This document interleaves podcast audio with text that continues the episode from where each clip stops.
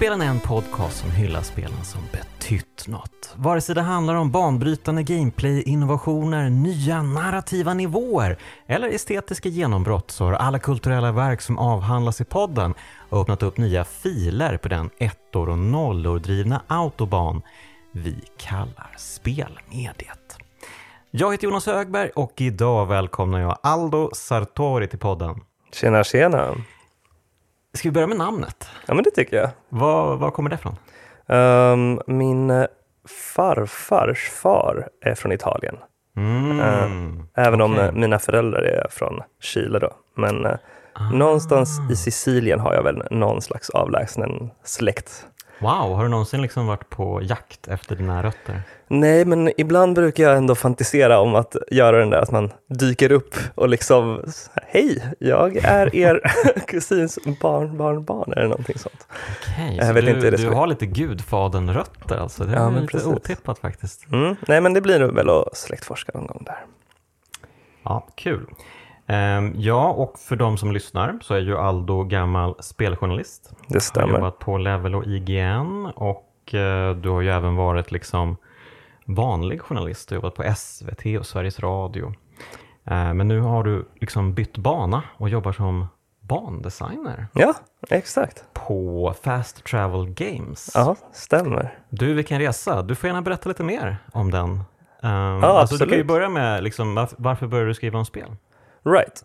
Ehm, det började när jag var kanske runt 16-17 år. Mm. På eh, Game Reactor hade ju en eh, bloggfunktion där. Jaha, okej, där. Ja, det hade jag ingen aning om. Okej. Och det, var, det kom nog bara från att jag märkte att jag, eh, jag spelade väldigt mycket spel eh, och eh, jag tror mina kompisar liksom, de var väl trötta på att höra mig prata om varför typ moralsystemet i Mass Effect var skevt. Eh, så då skrev jag väl lite texter om det istället. Eh, Mm. Men jag hade liksom inga förhoppningar där om att det skulle leda till något, eh, något alltså produktivt eller så. Det var mest bara för att ventilera. Mm. Men då var det eh, Malin Söderberg tror jag som plockade upp mig som på den tiden drev en sajt som hette Game Player. Mm. Och det var där jag började och sen så bara nötte jag på. Mm. Okej. Ehm, ja, men berätta lite mer om eh, just uh, levelresan, för den är ju säkert många lyssnare intresserade av. Mm. Ehm, hur kom det sig att du började där? Om jag minns det rätt så var det att, eh, hur var det nu? Jag, till att börja med så har jag ju, alltså, jag är liksom uppväxt med Superplay. Eh, det är liksom vad, jag tror att jag nästan gillade att läsa tidningen mer än vad jag gillade att spela spel ett tag där. Okej, ja. Eh, så det, samma här. ja. Mm. det var typ där det började. Eh, jag lyssnade på avsnittet när du och Viktor Sjöström pratade om Metroid Prime. Mm. Och ni refererade till det liksom vita omslags Superplay-numret när de listar de 100 Mm. bästa spelen. Mm. Och det tror jag var en av de tidigare exemplaren jag hade av Superplay som jag satt Mm. och liksom bläddrade dagarna i ända. Och Mm. eh, ja, men än idag är jag nog liksom väldigt tacksam för att det, det är därifrån jag har lärt mig det mesta jag kan om, Mm. om spel och fått en liksom stark grund. Mm. Eh, nu fanboyar jag så mycket över Superplay att jag glömmer bort vart jag var på väg. Just det, jag, jag kommer att jobba på Level. Ja, Just det. Just det. Nej, men jag tror att det som hände var att jag, det var någon gång när jag var på Way Out West och så var jag på väg hem helt sliten och bakis när jag var typ 18 och så såg jag Thomas Wiborg stå på kön till bussen. Så, Ah, okej, så gick jag okej. fram och hälsade och introducerade mig. Mm. Och sen så skrev han till mig några år senare och frågade om jag ville vara med och översätta artiklar och skriva artiklar till IGN Nordic när Ah, Reset Media lanserade det. Okej. Mm. Eh, och sen så liksom, genom att göra det gigget ett tag så kom det väl naturligt att börja skriva lite artiklar på, på Level. Okej, okej. Och, och sen så tog du liksom klivet över då till att bli eh, typ allmän reporter liksom på Precis. public service. Behövde ju också kunna leva på mitt yrke. Ja, eh, precis. Eh, kanske, jag tror att alla vet om det här, men man blir ju inte rik på att vara spelskribent. Tyvärr, och om det är någon som tror det ute så eh, är vi sorry to break it. Förväntningar krossade. Ja, nej men så det var på den vägen. Det var eh, ekonomiska skäl och också passion att, för skrivandet och rapporterandet. Alltså att, Mm. att berätta berättelser. Liksom. Ehm, men precis, nu är jag ju i spelbranschen igen. Mm. Ja, men det här är jättekul. Du har blivit bandesigner och eh, här har man jättemånga frågor känner jag direkt. liksom. Um, alltså vad, vad, behöver man, vad behöver man ha Mm. för att bli bandesigner? Alltså vilka skills behöver man? Det är en jättebra fråga och jag vet inte ens om jag själv har dem just nu. Okej. Eh, nej, men det, jag skulle väl säga att det, som all typ av design så behöver man nog ha spelarens perspektiv i åtanke hela tiden. Mm. Eh, det tror jag är liksom en sak som låter väldigt självklar, men den är också väldigt lätt att tappa eh, när man Mm. jobbar med eh, spel skulle jag säga. Mm. För allting blir förr eller senare ett jobb och du är också du. Liksom. Mm. Och för mig så handlar en bra designer hela tiden om att ta spelarens perspektiv. Eh, ibland är man bättre på det, ibland är man sämre på det. I see. Men ni gör väl liksom specifikt på Fast Travel Games, ni gör väl just eh, virtual reality eller vad gör ni liksom? Exakt, vi är en eh, VR-specialiserad studio, så våra grundare började på DICE Mm. eh, och jobbade där eh, rätt länge innan de startade upp Fast Travel Games då, och bestämde då att det skulle vara en VR-studio. Eh, och eh, ja, vår grej är väl att vi släpper alltså, VR-spel titt som tätt i olika genrer. Eh, just nu jobbar jag i ett asymmetriskt uh, multiplayer-spel som heter Mannequin. Okej. Mm. Ja, jag vet ingenting om detta. Jag har, jag har inget uh, virtual reality headset där hemma så att, eh, jag har spelat väl lite VR. Mm, jag fattar. Ehm, inte jättesugen på det heller ska jag säga. Nej, jag men, vet, eh, det, är det som är, det är där vi måste liksom... Men, men känner ni eh, att det där är liksom ett stort hinder för er? Att det är svårt att få liksom den stora, få liksom allmänheten Mm. riktigt, riktigt upp, eh, alltså begeistrad över just, Just det. virtual reality? Ja, men det tror jag typ eh, är någonting som alla VR-företag kämpar med. Att få, Mm. att och även användare av VR. Alltså det enda man vill om man är en VR-spelare eller VR-användare, eller vad man ska kalla det, Mm. är att eh, upplysa andra om hur nice det kan vara. Eh, men det är ju svårt, speciellt när det är en så ett, eh, alltså hårdvaran är väldigt ung. Liksom. Mm. Mm. Så, så jag skulle säga att många upplevelser där ute är inte så eh, bra. Eller så är de lite som när appar kom till mobilen, att de kanske har en Mm. intressant idé i fem minuter. Mm. Eh, så här, dancehall horn var nice till en iPhone, när iPhonen kom kanske i tio sekunder. Och det finns nog många sådana appar, men de kanske inte håller för en hel upplevelse. Mm. Om man har då spelen i åtanke så de är ju så mycket mer genomarbetade och så. Mm. Eh, Så jag tror att man, man äter nog generellt sett lite sämre eh, om man är i VR-världen. Eh, eh, men, det, Okej. men, men det finns så mycket bra potential där. Eh, Och det är den vi vill ta tillvara på. Okej, ja, men eh, jag hoppas att det går bra med människan eh, framöver då. Mm. Ehm, och eh, så hoppas vi att eh, du får spänna musklerna, bandesignmusklerna ordentligt. Det tror jag. Men du, vi ska ju prata om ett spel här idag. Mm. Spännande. Och eh, det här, som jag har förstått det, är, är typ ditt favoritspel, eller? Ehm, ja, jag skulle nog ändå kunna eh, säga att det är, alla, jag brukar dela in det i liksom, eh, moderna favoritspel och sen nostalgiska favoritspel. Och jag Ah. vill helst inte blanda de två, för att jag kan inte liksom, jag kan inte bedöma Men nostalgispelen det, det är objektivt. roligt att du säger det, för att det känns ju som att du skulle kunna ha eh, ett nostalgispel och ett modernt favoritspel. Alltså, det skulle kunna typ vara samma spel här. Just det, ja, Ja. så är det ju. Mm. Eh, just det, vi har inte ens nämnt vilket spel det är. Det eller? brukar ju stå då Ja, eh, när just man det, folk vet vad på, det så att jag tror att folk vet om, vet om att vi ska prata Final Fantasy 7 Remake här. Men eh, Fantastiskt. ja, jag, jag kan tänka mig att du älskar originalet. Ska jag vara ärlig så spelade jag inte originalet när det kom. Aha, Jag spelade det när jag var 15-16 och jag Mm. tog mig bara ut ur Midgar, sen startade jag aldrig spelet igen. Åh, det här gillar jag. Det här gillar jag. Eh, jag- jag. Är ju själv inte liksom, eh, jag spelade ju själv aldrig i Final Fantasy 7 eh, när det kom. Okej. Eh, jag spelade ju den i vuxen ålder. Och eh, jag tror ju att det har påverkat att jag inte är lika smitten with the kitten som, som så många andra Mm. som spelade liksom 97 när det kom. Just det. Ehm, men eh, samtidigt kan, ser jag ju att det finns grejer där som är bra. Liksom. Mm. Eh, vi har gjort ett kraftspelen-avsnitt om originalet. Mm. Ehm, Var det första gången du spelade det? det, nej, det var andra gången. Ehm, jag har spelat igenom det en gång, typ 2005 kanske, 2006. Just det. Och vad tyckte du då? Eh, 2005? Ja. Jo, men jag tyckte att det var bra då, absolut. Jag, jag gillade det nog ännu lite bättre tror jag, ehm, andra gången jag spelade Mm. eh, för kraftspelen. Ehm, för då, ja jag vet inte, det, just eh, det var så många liksom um, regigrejer i spelet som jag verkligen gillade. Mm. Ehm, det kändes som att de gjorde så mycket med det lilla formatet de hade. Eh, som att de liksom utnyttjade möjligheterna till max verkligen, att berätta en inlevelsefull historia. Ehm, så det var jag verkligen imponerad av. Ehm, och sen är det ju en historia som är ganska komplicerad. Den är liksom eh, stundtals lite töntig om man ska vara ärlig. Extremt larvig. Ja. Eh, Men samtidigt finns det ju liksom någonting där som ändå gör, för det, det, det känns som att den berättas med sån innerlighet också. Som är väldigt svårt att inte liksom falla för. Och eh, jag måste nog ändå säga att jag tycker bättre om Final Fantasy 7 Remake än vad jag tycker om originalet. Det är så alltså? Ja. Ja, kul att höra. Hur är det för dig då? Ehm, ja, jag tog mig aldrig ut ur Mid eller jag tog mig bara ut Ja, ur det, Midgard. precis. Så Ja. eh, uppenbarligen så är jag inte helt eh, begeistrad av originalet. Eh, för mig så originalet, så här, egentligen som min introduktion till Final Fantasy var Mattias, min kompis, när jag var 6-7 år gammal. Han hade ett Playstation, jag var ett Nintendo-kid. Mm.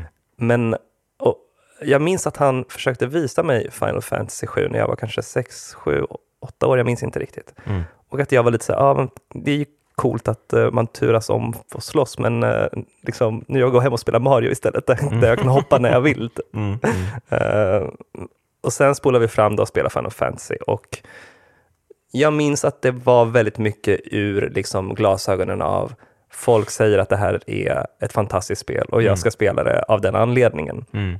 Jag tyckte om musiken jättemycket. Jag har nog lyssnat mer på musiken än vad jag har spelat själva originalspelet. Mm.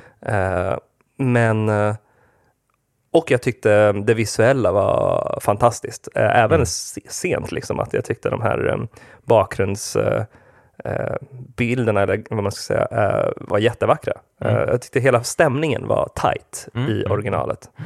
Um, men av någon anledning så fastnade jag liksom inte helhjärtat för det. Jag tror att det måste vara att det, det var väl lite föråldrat och eh, Alltså Ja. de, här, de här striderna är ju inte jätteroliga. nej, det är de ju inte.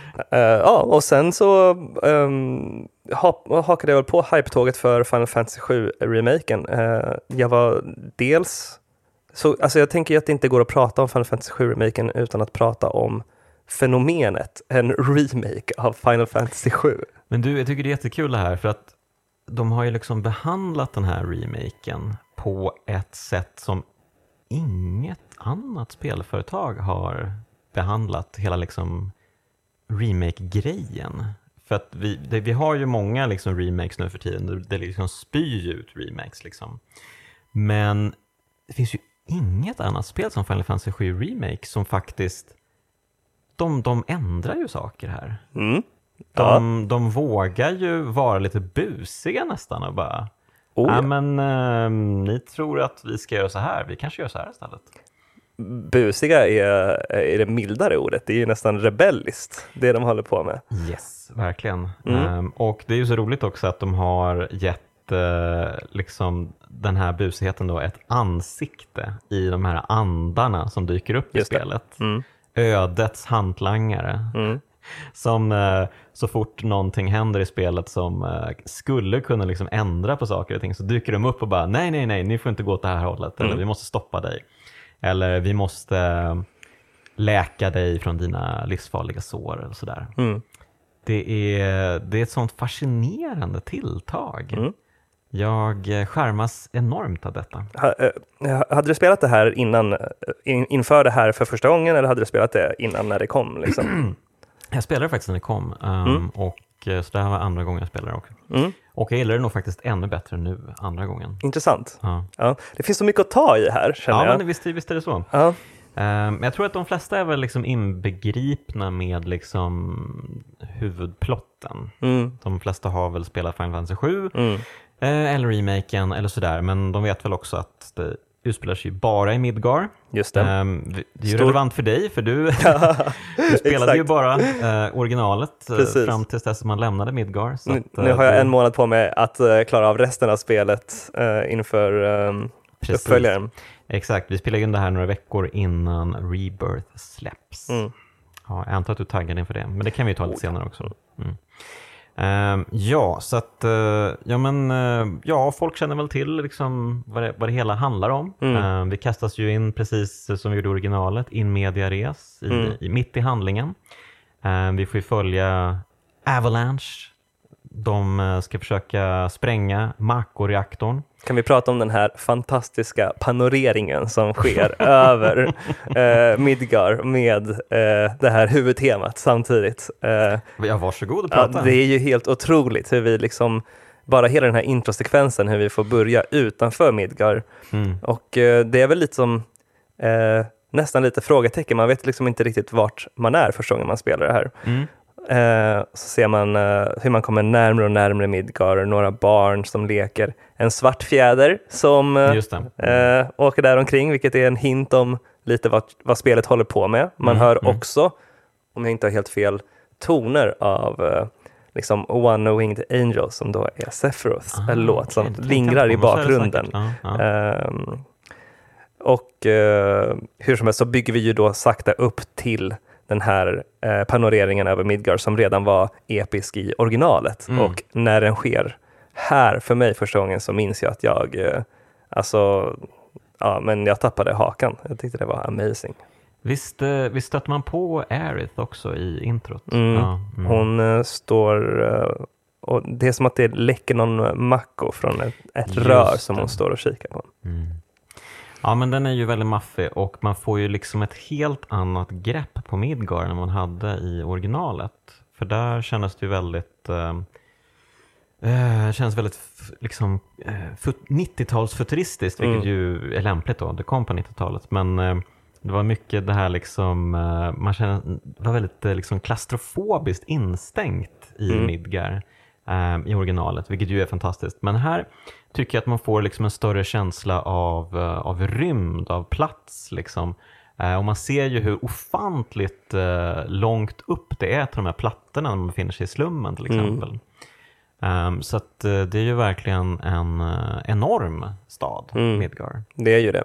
Och det är ju mycket av det som är en, en, en stor grej med remaken är just eh, förverkligandet av Midgar. Mm. Alltså att du inte bara får se då skalan, hur de här eh, plattorna känns liksom Alltså som att de trycker ovanför en, liksom, utan också människor. Människor Mm. står och pratar och har Mm. samtal och eh, lever eh, helt vanliga liv.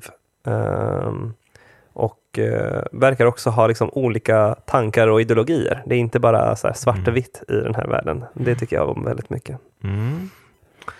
Ja, men det är ju ett mycket fräsigt intro och sen så då till slut då så kommer vi ju in till eh, den här tågstationen och eh, så hoppar Avalanche av. Och vad är det för eh, karaktärer vi har att spela med här? Mm, vi har ju då vår hjälte Cloud till att börja Mm. med. Eh, fantastisk rendering eh, av honom. Mm. Så har vi eh, Biggs, Wedge och Jesse och Barrett va?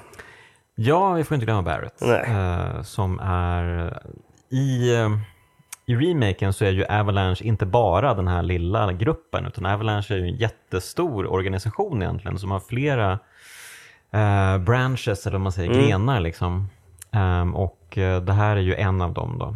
Precis. Ehm, och jag antar att Barrett är ledaren för den. Det är lite oklart men det känns som att han är det i alla fall. Mm. Ehm, precis, och eh, så har vi det här andra gänget. De, de har gjort så himla mycket mer av Midgar-kapitlet. Jag menar, det är ju ett helt spel nu, Mm. eh, bara där liksom, så självklart.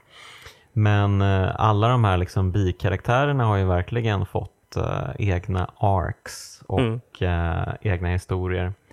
Um, Biggs kanske inte utvecklas så mycket i och för sig. Nej, Men där är väl kanske tanken att han ska få utvecklas eh, i nästa spel. det verkar ju så. Mm. Ehm, ja men precis och eh, ja, men alla kan väl det här liksom, de ger sig in i den här Mako-reaktorn, de slåss mot fiender. Eh, de lägger en bomb där. Men det som är skillnaden här då är ju att bomben inte briserar. Just det. Istället så har ju Shinra spionerat på dem. Och Mm. Shinra är ju den här um, organisationen som styr hela Midgar. Är ju verkligen, eh, det är verkligen liksom arketypen av det stora ondskefulla företaget Gud, eh, ja. Shinra. Ja, och det, det är så mycket tråper som slängs till höger och vänster här med dem också när man har, eh, minns inte exakta namnet, kan det vara Heidegger eller någonting sånt, den här han som är ansvarig över eh, säkerheten i Midgard som man klipper till titt som tätt som Mm. sitter liksom i terminalen och har sin stora rock och Mm. ma- eh, liksom, mäktiga skägg. Typ. Just det. Det är väldigt många scener där han typ eh, blir störd av meniga soldater Ja. som kommer in och berättar saker ehm, och eh, han blir sur på dem. Jag tyckte att de var lite, ah, lite tråkiga till slut. Men, eh, men eh, det finns mycket skoj ändå med just uh, Shinra, liksom uh, top-brassen i det här spelet. Mm. För de har ju också fått eh, mer karaktär. Mm. Verkligen. Eh, Men ja, Shinra bestämmer sig för att eh, spränga reaktorn åt Avalanche Mm. utan att Avalanche känner till det. För de har ju såklart en ondskefull plan här då. ehm, att eh, blame all shit på Avalanche. Precis. Exakt. Är det här första, redan vid första reaktorn eller är det här det som sker andra sprängningen? För de gör ju två stycken där i början. Nej, de spränger första också. Ja, okej. Ehm, så ja. att de, de är med och ehm, i allra högsta grad och eh, liksom gör Avalanche dirty Okej. work åt dem. ja, det tror jag att jag hade missat. Intressant. Eh, Men det är ju några sådana liksom ändringar ehm, som de här whispers, de här andarna vi pratade om, Mm. faktiskt inte gör någonting åt. Just Men det. det. är väl för att det blir samma resultat antar jag. Mm. Men det är liksom ändå liksom lite, lite justeringar ändå i storyn. Antingen det, eller så vet Nomura faktiskt inte vad han håller på med. Det är Så kan det oklart. definitivt vara. Så det- kan det definitivt vara. Eh, ja, verkligen. Det känns ju lite som att, uh, hmm, ja, vad händer sen då? Vi får se. Ja, vad Mm. skönt att vi bara gjorde Midgar i första så att vi kan sitta och fnula nu i tre, fyra år liksom. Jag tycker att det är den, eh, vi, vi kommer väl prata mer om det sen, men jag tycker det är en härlig underton att ha hela tiden att det här spelet är fantastiskt, men det är också oklart om de vet vad de håller på med eller inte. Och jag tycker Mm. det gör väldigt intressant. Mm. Ja, men verkligen, jag, men jag gillar verkligen den här, uh, det här uh, det känns som en remake för en, eller- inte bara för en remakes skull, bara för att göra liksom, ja kolla vad, vad häftigt eh, megagrafiskt allting Mm. blir liksom. Utan här känns det ju faktiskt som att de uh, tänkt göra liksom ordentliga liksom, tag med skalpellen och bara skära upp uh, liket ordentligt och bara Ja. let us make a whole new breed of being. liksom. Ja, och det är så riskfyllt och ovanligt för alltså, Mm. en AAA-studio att göra det här med, med de här pengarna på ett så efterlängtat projekt. Mm. Men ja, vi kommer ju ner sen till eh, marknivån och eh, vad är det, det är sjunde eh, Ja, det är sektor 7 va? ja, sektor 7 så är det, ja. Och vi får träffa Tifa där som är då Ja. Clouds eh, barndomsvän. Ehm, Får en flashback till barndomen. just en väldigt fin scen skulle jag säga. Mm. Eh, Ja, ja, men verkligen. De, har, de är väldigt bra på de här finstämda grejerna. Um, betydligt bättre än vad de brukar vara, höll jag på att säga. Eh, jag tycker att Square Enix kan vara lite burdusa kanske, Mm. när de ska använda sig av eh, de liksom ehm, Ja men, ja men verkligen just mer finstämda Mm. ögonblick och sånt i spel. Jag måste ju fråga dig, hur är du med anime och då specifikt cringe eh, i relation till anime? liksom, är du, är Ja. du en van anime-konsument? Eller jag har sett du... Mm. en hel del anime, men eh, jag blir nog aldrig eh, fullständigt hundraprocentigt uh, kvitt cringe-grejen. Nej, och det är ju rimligt tänker jag. Ja, verkligen. Eh, men bra, för då vet jag vart, eh, vart du står i det. För att ehm, du då? ehm, ja, men jag eh, kommer ur cringen, men jag tror att jag blir allt mer eh, van eh, konsument, tror jag. Mm, Eh, att eh, jag, eh, det här kritiska ögat som man så oftast har när man kollar på anime och det blir de här finstämda ögonblicken, men så pratar de lite som tecknade figurer. Ja. Det har jag liksom tappat nästan. Jag, är in, Mm. jag, jag köper det. Typ. Mm, mm. Eh, och jag tror att det är en förutsättning för att kunna ehm, inte en förutsättning, men jag tror att om man kommit dit och är van vid det så kommer man kunna uppskatta det här mer. Har man inte gjort det, då blir det nog väldigt svårt tror jag. Skulle ändå säga att det här spelet är lite bättre än andra Absolut. japanska rollspel i, ur den bemärkningen. Mm, Ehm, verkligen. men, men visst, det är ju många så här tydliga tecken på att eh, de, de gör saker och ting på sitt sätt. Jag menar, titta bara på Barrett till exempel. Mm. Och visst, han var ju likadan i originalet, men han hade ju ingen röstskådespelare då. Nej. Nu har han en röstskådespelare Mm. och han låter som en Blaxploitation-film från 70-talet. Han låter liksom som, eh, ja men eh, man kan tänka sig att någon som har en uråldrig, liksom arketypisk syn av hur svarta människor pratar, eh, pratar. Ja, det är inte helt oproblematiskt. Nej, och eh, ja, men jag vet att de har fått mycket kritik för det också. Mm. Ehm, och eh, det, det, det här pendlar lite för mig. Mm. Ena stunden så tycker jag att Barrett är, oh my god, han är så pinsam. Mm. Eh, andra stunder så tycker jag att, eh, ja men jag, jag köper det. Jag köper att han är den här eh, typ eh, Shaft-typen Mm. som har placerats i den här världen. Så att eh, det, det kommer och går lite för mig. Han har ju till och med vissa, vissa stunder där, där det är liksom lite rörande hur han agerar. Absolut, absolut. Ehm. Han blir ju framförallt mot slutet av spelet mer liksom, eh, lite, han håller tillbaka lite Mm. sin, sin, ja han är ju verkligen burdus, han, Mm. han kör ju stenhårt. Och så, ah, känslorna svallar verkligen Ja. när Barrett är i farten. Ja. Alltså, han blir ju så jävla sur på Cloud. Cloud behöver ju knappt göra någonting för att Barrett ska, liksom, topplocket ska gå fullständigt på Barrett. Ja, vi är, vi är ju i sektor 7 och vi är i baren och jag tror att redan här så börjar Barrett bli arg på Cloud över Mm. oklara anledningar. Jag vet inte om det är att Ah, jag vet inte. De kunde väl inte betala honom och Cloud vill inte hjälpa till med några tjänster och så. Mm. Men, men här kommer vi i alla fall in på ehm, vi får ju bekanta oss med Barretts eh, dotter, med Tifa och vi får också för första gången alldeles strax efter det sätta oss ner med lite Sidequest-aspekten av spelet. Mm. Eh, och eh, jag tror inte jag fattade det första gången jag spelade, att, eh, i alla fall så här tidigt in i spelet, men Sidequest-strukturen är verkligen som, de har gjort ett litet mini-Yakuza Mm. eh, spel i Final Fantasy, vilket jag tycker är ett så himla snyggt sätt att hantera sidequesten i det här spelet Mm. på. De är liksom, eh, de, har, ehm, de har lämnat liksom mycket av goofen till sidequesten Mm. eh, och allvaret till huvudquestet, precis som Yakuza-spelen gör. Och jag tycker det funkar jättebra. Mm. Men jag tycker också att det är väldigt skönt att man får eh, specifika områden. Att eh, okej, här får du ett område. Nu kan du sidequesta eh, hur mycket du vill tills de är slut typ. Eller så kan du gå till nästa uppdrag, liksom huvuduppdrag. Mm. Och då kommer storyn gå vidare och det kommer liksom ta en ganska lång bit innan du kommer till nästa sidequest-område. Mm. Alltså jättelång bit är det Mm. ju till nästa. Ehm, så jag tycker det är väldigt skönt att man, om man känner för att ha den liksom mer regisserade upplevelsen och få liksom bara pang rakt på, då kan man ju köra så. Mm, verkligen, verkligen. Så att, eh, ja, men det är väldigt bra avvägt. Ehm, och uh, ja, sidequesten är väl okej. jag vet inte, har du några favorit uh, sidequests? Ja, men det kommer vi nog till när vi är eh, i, eh, är det Honeybee Inn eh, och det Mm. området. Mm, Eh, inte här. Dock tycker jag det är väldigt eh, gosigt att gå runt och leta katter, alltid. Eh, så det, det funkar. Ja, absolut. Men- Men, men- och hans katter, mycket bra. Mm, håller jag Men, men jag tror att de eh, ökar nog lite. Jag tycker om att de säger någonting om världen och jag tycker de blir bättre as you go. Här, de är rätt svaga här i första området. Ja, det får man ändå säga. Mm. Mm. Men här vill jag bara vidare känner jag direkt. Ja. Ehm, Men eh, ja, men precis. Och eh, vi har ju inte då nämnt att på vägen tillbaka till sektor 7 eh, så har ju Cloud, han har ju eh, tvingats springa Mola Lena en bit Mm.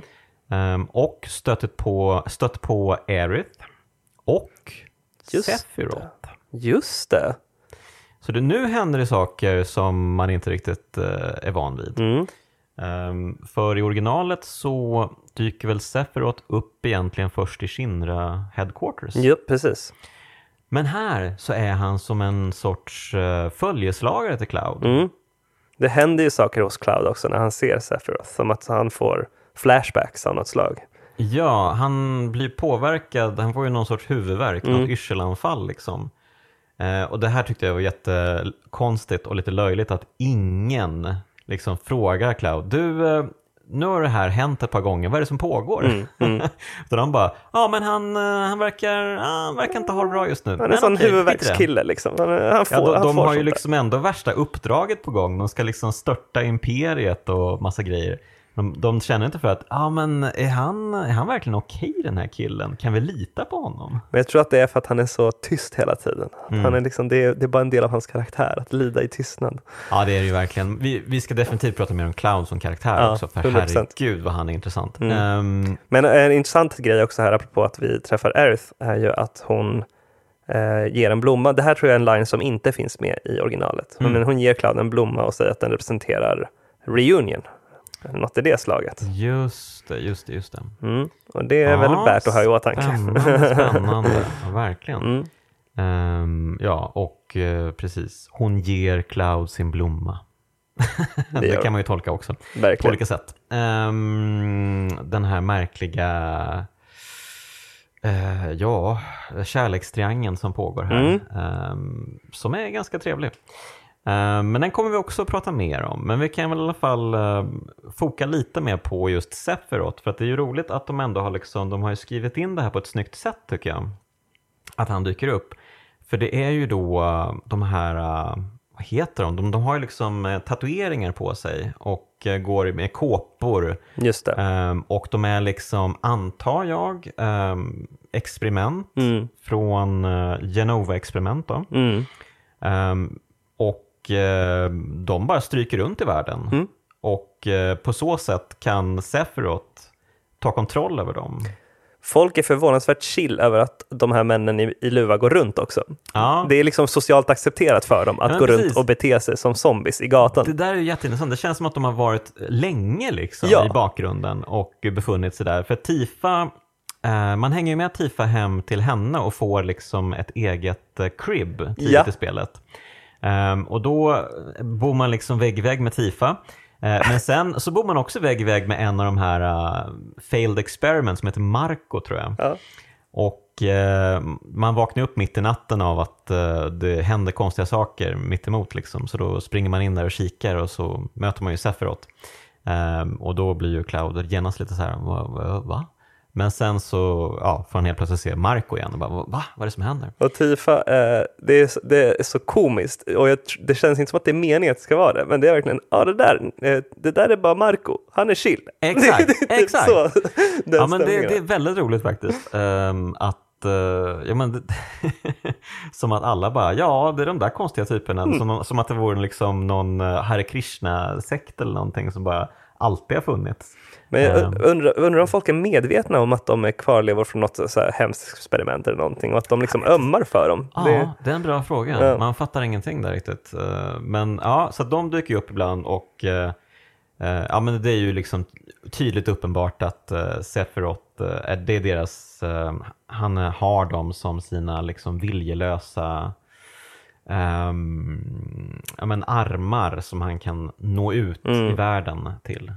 Jag vet inte, ska vi dra hans eh, liksom, bakgrundsstory redan nu? jag vet inte hur, hur, vad tycker du? Vad är det snygga sättet att För- hantera för det här I på? Final Fantasy 7 originalet då, där avslöjas det ju det. Eh, Mm. typ, vad blir det, i mitten av spelet? Nej, inte riktigt va? Eh, lite tidigare, när man kommer till Nibelheim där och allt det där. Mm. Ehm, och eh, ja, det avslöjas ju pö om pö hela tiden. Det här spelet förutsätter ju lite att man har koll på originalet. Jag tycker att det blir lite mer av en intressant diskussion om vi förutsätter att vi vet allt som vi vet om av sjuan. För att Ja. spelet bygger på, är i dialog med sjuan så mycket så det, det är lite det som... Det där är jättebra, precis. Det är en dialog med originalet, Mm. eh, men försöker liksom slita sig loss från det också. Eh, precis, men Sephiroth, han, eh, han befinner ju sig inte här i Midgar, Mm. Utan han befinner ju sig typ at the end of the world, eller vad kallar man det där området? Men det är väl någonting sånt. Något episkt ord för det, jag minns inte exakt. Men Nej, det, du har ju inte spelat originalet. Nej, just det. Um, ah, ja, men eh, någonstans eh, där han liksom badar i Mako. Mm. Ehm, för han blev ju eh, typ nedputtad i livestream av Exakt. Tifa i Nibelheim. Ja, nu är det major spoilers här för alla som inte spelat originalet, men jag menar, det här, det här vet ni ju att det kommer ske massa sånt här i kraftspelen. Um, precis, så att uh, spelets Big Bad Guy, um, han knuffades ju ner i livestream för en herrans massa år sedan, eller det kanske inte var så länge sedan egentligen, en tid sedan tillbaka. Um, och uh, dog kanske, eller inte, väldigt oklart det där. Men han återupplivades i alla fall på något sätt i livestream och nu håller han på att återuppbygga sig Mm. i den här märkliga gigantiska livestream-pölen eller Mako um, uh, ja, kärnan som han befinner sig i. Liksom. Allt du beskriver nu är ju jättelarvigt. Det, det här är jättelarvigt. Ja, Och- när, man, när man berättar det så här så är det ju verkligen supertöntigt. Ja, det, det tror jag alla håller med om. Men eh, på något sätt lyckades de få det att funka i originalet. Eh, just eftersom att man fick det här pö om pö också. Eh, man fick ju bara nuggets av den här informationen eh, hela tiden. Och det gjorde de ju väldigt bra tycker jag. Att, och det är så man ska, eh, om man har en väldigt töntig story liksom, så måste man ju liksom eh, portionera ut den verkligen. Mm. Eh, och göra den believable eh, bit för bit. Liksom. Absolut. Eh, men nu när vi sitter här och förklarar allting på typ eh, två minuter, och gud alltså vilken töntig story det är. Absolut, det är ju pannkaka. Men det är en fantastisk pannkaka.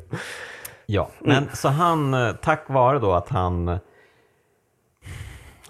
han är ju då um, Genovas barn. Och Genova var ju då en varelse som kraschlandade på uh, den här planeten för x antal år sedan. Jag har ingen aning hur länge sedan det var, men jag tror inte det var så länge sedan.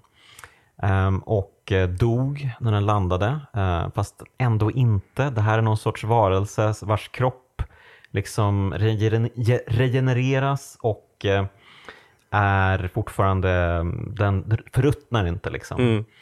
Ehm, Så hittade Shinra eh, Genova och eh, bestämde sig för att börja experimentera på det här fantastiska liket.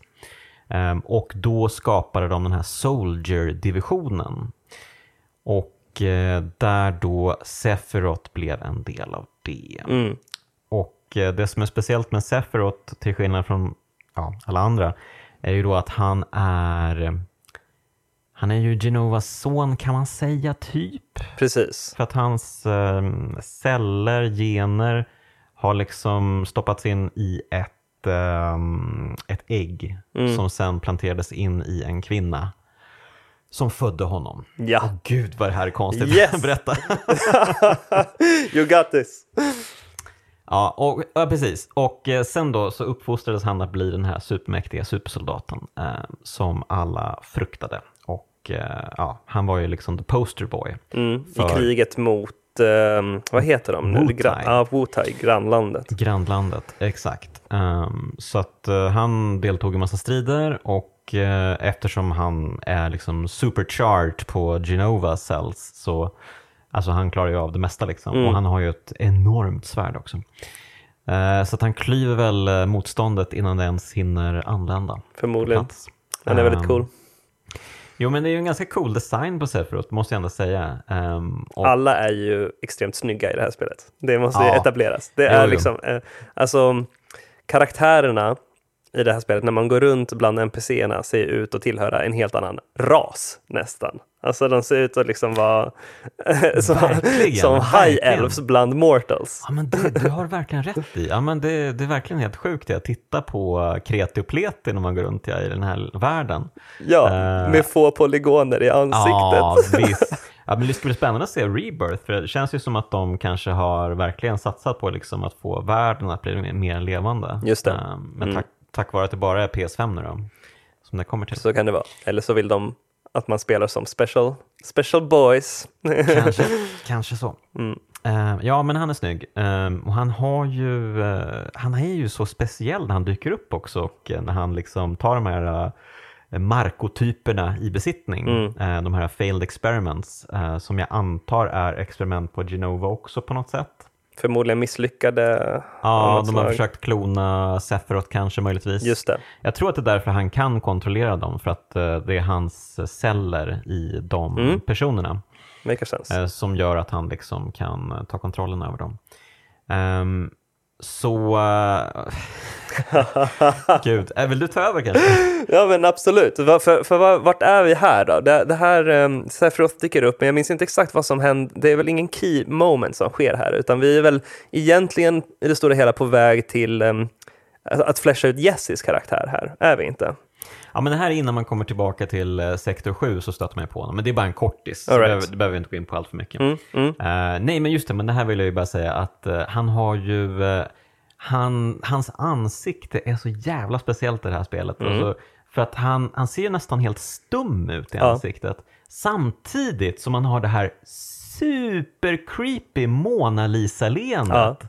Och eh, kattögonen. eh, som Och är helt kattögonen. gal, det är en galen design som jag älskar för att ehm, de, de lyckas liksom göra den här Darth Vader-grejen så bra av en obehaglig antagonist. Som, Mm. alltså det, det räcker med att han går långsamt fram mot den Mm. så blir man eh, påverkad. Och eh, de, säljer i, de, de ror det i hamn så bra i att eh, visa Clouds mimik när han ser Sephiroth. För Mm, att vi som spelare får se Cloud vara stark och eh, mäktig hela tiden. Mm. Eh, och så stoisk. Det är typ hans grej i början. Vad vi, vad, det han försöker visa är att han är stoisk. Liksom. Mm. Eh, och sen när han får se Sephiroth eh, för första gången så ser vi hur liten han blir. Han blir liksom som, Mm. ett, alltså han blir som ett barn i blicken. Liksom. Och det tycker jag är så snyggt berättat av att så här, det här är för Cloud lika med undergången. Det här är det värsta han kan. Det värsta han vet. Då har vi ju inte nämnt då, att, men jag antar att de flesta vet det, att eh, Cloud var ju med när Sephiroth dog i Nibelheim. Um, dog inom citationstecken då. Eh, han var ju en, eh, det är också en spoiler, men han var ju en vanlig soldat. Han Mm. var ju inte en soldier-soldat, eh, vilket han eh, framställer sig som Precis. i spelet. Ehm, och eh, han var ju då en, del av de vanliga soldaterna helt enkelt som eh, gjorde de här soldier-soldaternas sällskap. Liksom. Ehm, så han och någon till var där med Sephiroth och eh, i Nibelheim så liksom inser ju Sephiroth vem han är. Eh, han får ju se dokument, han läser en massa dokument och inser att jaha, jag är Genovas eh, son. Mm. Och jag tror att han tror att, inte, jag tror då inte att han vet att eh, Genova är en, an, en varelse från en annan värld. Just det. Utan att hon är en av the ancients. Mm, precis. Och, vem- och vilka är the ancients då? Ja, men det är väl några som, vad är de? De är väl typ de som var, var de på jorden innan alla andra? Är det någonting ja, man sånt? får ju verkligen det, det intrycket, Mm. i, i, speciellt här i remaken. Precis, och att de levde i någon slags extrem harmoni och att Mm. allting var vackert och de levde på the livestream som liksom en, kan man säga att de är liksom de hade livestreamen som en del av, sitt, av, av den här utopin. Liksom. Det, det kändes ju lite som att de var jedis. Exakt. Typ. Mm. Eh, I kontakt med eh, naturen, i kontakt med the midichlorians. Precis, och, och de pratar ju väldigt mycket om dem som liksom ett med naturen, folket, till Mm. skillnad då, för att kontrastera mot Shinra som verkligen liksom utarmar naturen med sitt Ja. maskineri. Liksom. Precis, de exploaterar allting. Ja. Ja. Eh, ja, så att han tror att han, eh, att han är den sista ancient. Mm. Och eh, vilket ju får honom att framstå som lite mer grandios. Och han kan liksom se ner på människorna som har förstört planeten. Han blir ju Shinras fiende nummer ett direkt Mm. då. Han drivs ju väldigt mycket av människohat. Ja, för han ser ju sig själv inte som en människa. Precis. Eh, precis, så, men Cloud var med här då, men det blev något sorts traumatiskt ögonblick för honom där. Och eh, ja, och sen det finns ju massa annat med Cloud, det kommer jag gå in på lite senare kanske. Men, men i alla fall, så att han tror ju att Sephiroth är död och så när han dyker upp här i början av spelet så blir han ju chockad då. Och eh, Sephiroth säger väl till Cloud också att eh, han vill att Cloud ska leva, att han ska springa. Mm, just det. Ehm, och det är tydligt att de har en connection. Mm, precis. Ehm, och eh, det är ju intressant. Att, eh, för att hur kan Sephiroth påverka Cloud? Mm. Ja, han har ju också blivit experimenterad på eh, på olika sätt. Men, ja. Eh, så att ja, eh, han har någon sorts hjärnspöke, Mm. Cloud. Ehm, och samtidigt som han försöker liksom bli en del av Avalanche då. Mm. Um, Tifa är hans barndomsvän. Ja, precis. kanske du nämnde förut. Ja. Och det är väl lite motivationen. Han verkar inte vara så intresserad av att gå med i Avalanche som att Eh, det, det, är lite svårt i den här punkten att uh, naila uh, Clouds motivation, mm. men jag tror att det handlar mest om att han söker efter en, bara en plats att bo på och tjäna pengar. Jag tror att det är så enkelt och han är ju med, uh, mm. de, med Avalanche för att tjäna pengar. Sen finns det väl lite undertoner av att han bryr sig om uh, Tifa extremt mycket och mm. att han kanske i själva verket gör det här för att skydda henne också, allt det som mm. driver honom än så länge i storyn är för att skydda Precis. Men, men, han gör mycket tidigt i spelet för att påvisa att han bara är ute efter pengarna. Oh ja. Uh, för att han, han är ju så besatt av att inte visa svaghet mm. på något sätt. Mm. Um, och det blir nästan parodiskt, ah, ja, ja. den här liksom besattheten. Men vi måste etablera det nu, bara att uh, Cloud är ju en tönt. Uh, ja. Och det, det, det, det, gör de väldigt bra uh, i det här, tycker jag. Att visa på hur töntig han är. Ja, uh, precis. Och du vet, innan jag visste liksom själva plotten till Final Fantasy 7, originalet, så tänkte jag ju liksom när jag såg Cloud, bara, men gud vilken tönt mm. han är. Hur ska de liksom få mig att knyta an till den här snubben? Åh gud, alltså, han tror att han är så jävla cool. Han tror sen, ju det. Han vill ju bygga upp det. jag att det var hela grejen och då var det ju briljant mm. ju. Det är nice. Ja, nej, men det är verkligen svinbra. Um, och uh, som sagt, han är faktiskt ännu roligare i remaken. Uh, just för att han så expressiva ansiktsdrag ja. och uh, Ja men han är ju så rolig den här liksom dynamiken, framförallt då med Aerith och Tifa, ja. när, när, när de blir en trio lite senare i spelet. Det är ju jätteroligt att de som är liksom de här levnadsglada tjejerna som gärna liksom skämtar med varandra och skämtar med Cloud och eh, mm. eh, de drivs av passion och kärlek och liksom de, är liksom, de, har, de har utvecklats som människor och karaktärer ja, medan Cloud har blivit kvar. Ja, han är som en 16-åring, eller han kanske ska föreställa en 16-åring, men han beter ju sig som en medan de andra mm. har mognat som du säger. Ja. Eh, och Cloud är ju fast. Liksom. Mm. Och, och, och, det blir ju även intressant som karaktär, inte bara för att han har ju också varit med om extremt trauma. Liksom. Mm. Uh, och det tycker jag ligger på ett lager där av, som, som gör, det gör honom mångfacetterad. Liksom. Mm. Ja, ja, men verkligen. Um, ja, men du var inne på det. Um, man får ju till slut då ett uppdrag att uh, hänga på Jesse. Mm, precis. Och Eh, det är liksom ett smyguppdrag. Man ska inte berätta det för Barrett, mm. utan man ska bara haka på Jesse. Ja, sen visar det sig att Biggs och Wedge hakar på också. Då. Just det. För att det går visst inte att undanhålla någonting för dem. Nej, precis. Och uh, Wedge uh, nämner Jessis mammas pizza flera gånger om jag inte minns det fel. Precis, det är ju roligt för att de, de åker ju till, uh, vad blir det, typ medelklasskvarteren mm. i Midgar. Och eh, det, det, är ju verkligen så här idyllisk eh, liksom småstads, eh, förutom att allting är väldigt högteknologiskt då. Men det är ju fina små hus liksom som ligger där. Återigen toppen. Alltså det här är ju We Dining nu liksom, mm, när, som, mm. som Final Fantasy-fan, när vi får se, okej okay, så här ser ett medelklasskvarter ut i Midgar. Mm. Underbart.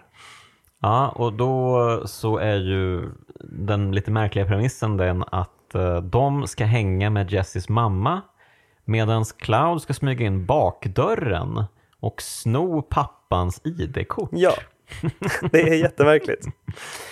ja, eh, det, som gjorde det, det som faktiskt gjorde det här segmentet bra var att man hela tiden hör liksom voiceover från Jesse som mm. berättar vad man ska göra. Det tyckte jag var en kul mm. Eh, touch här. Håller med, det är lite elegant. Ja, men det var ett elegant berättande istället för att hon liksom berättar för Cloud innan man ska göra allting, så berättar hon det medans man gör det. Precis. Och det är ju asskönt verkligen. Mm.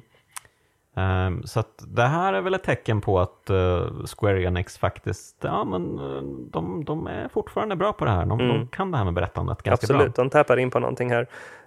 Um, Ja, precis, för de ska hämta passerkortet för att kunna ta sig in i, eh, är det i nästa Mako-reaktor som de... Nej, det här är bara till? någon sidogrej. Eh, de ska hitta, för att Jesse tror att bomben hon satte, den blev ju för eh, att den exploderade ju med sån kraft. Just det. Spoiler, det var ju inte hennes bomb då, utan det var ju Shindra som gjorde det.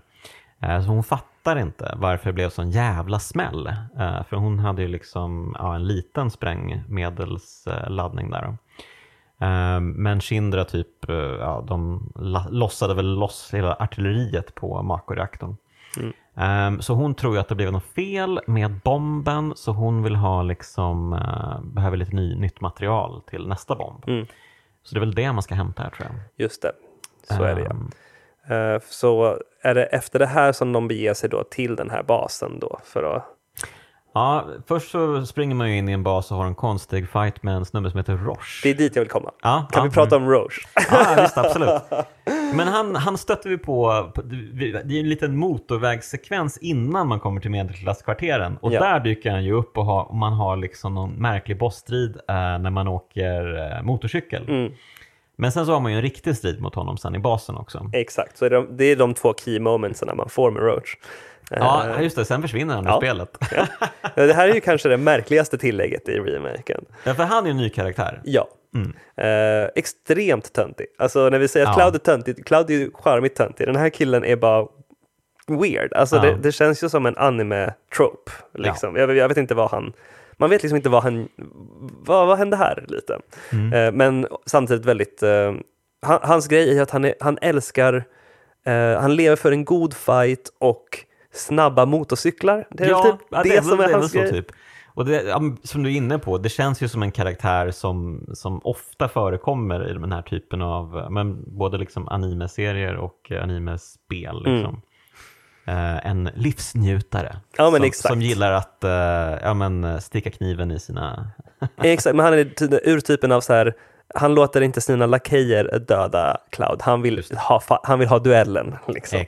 Ehm, ja, men jag ville bara avhandla honom för att han är extremt töntig, men eh, jag tror att han finns av en anledning. Okej, Och jag tror att han kommer vara extremt eh, punished i nästa eh, spel. Mhm. Jag tror att de kommer liksom bryta ner honom. Det är, det är bara en hunch jag har. Okej. Att det, det är dit de är på väg med, med Roach. Eh, men det återstår att se. Ja, snart vet vi. Mm, mm. Det här avsnittet kommer ju komma ut då, dagen då Rebirth släpps. Oh. Så um, ja, maffigt.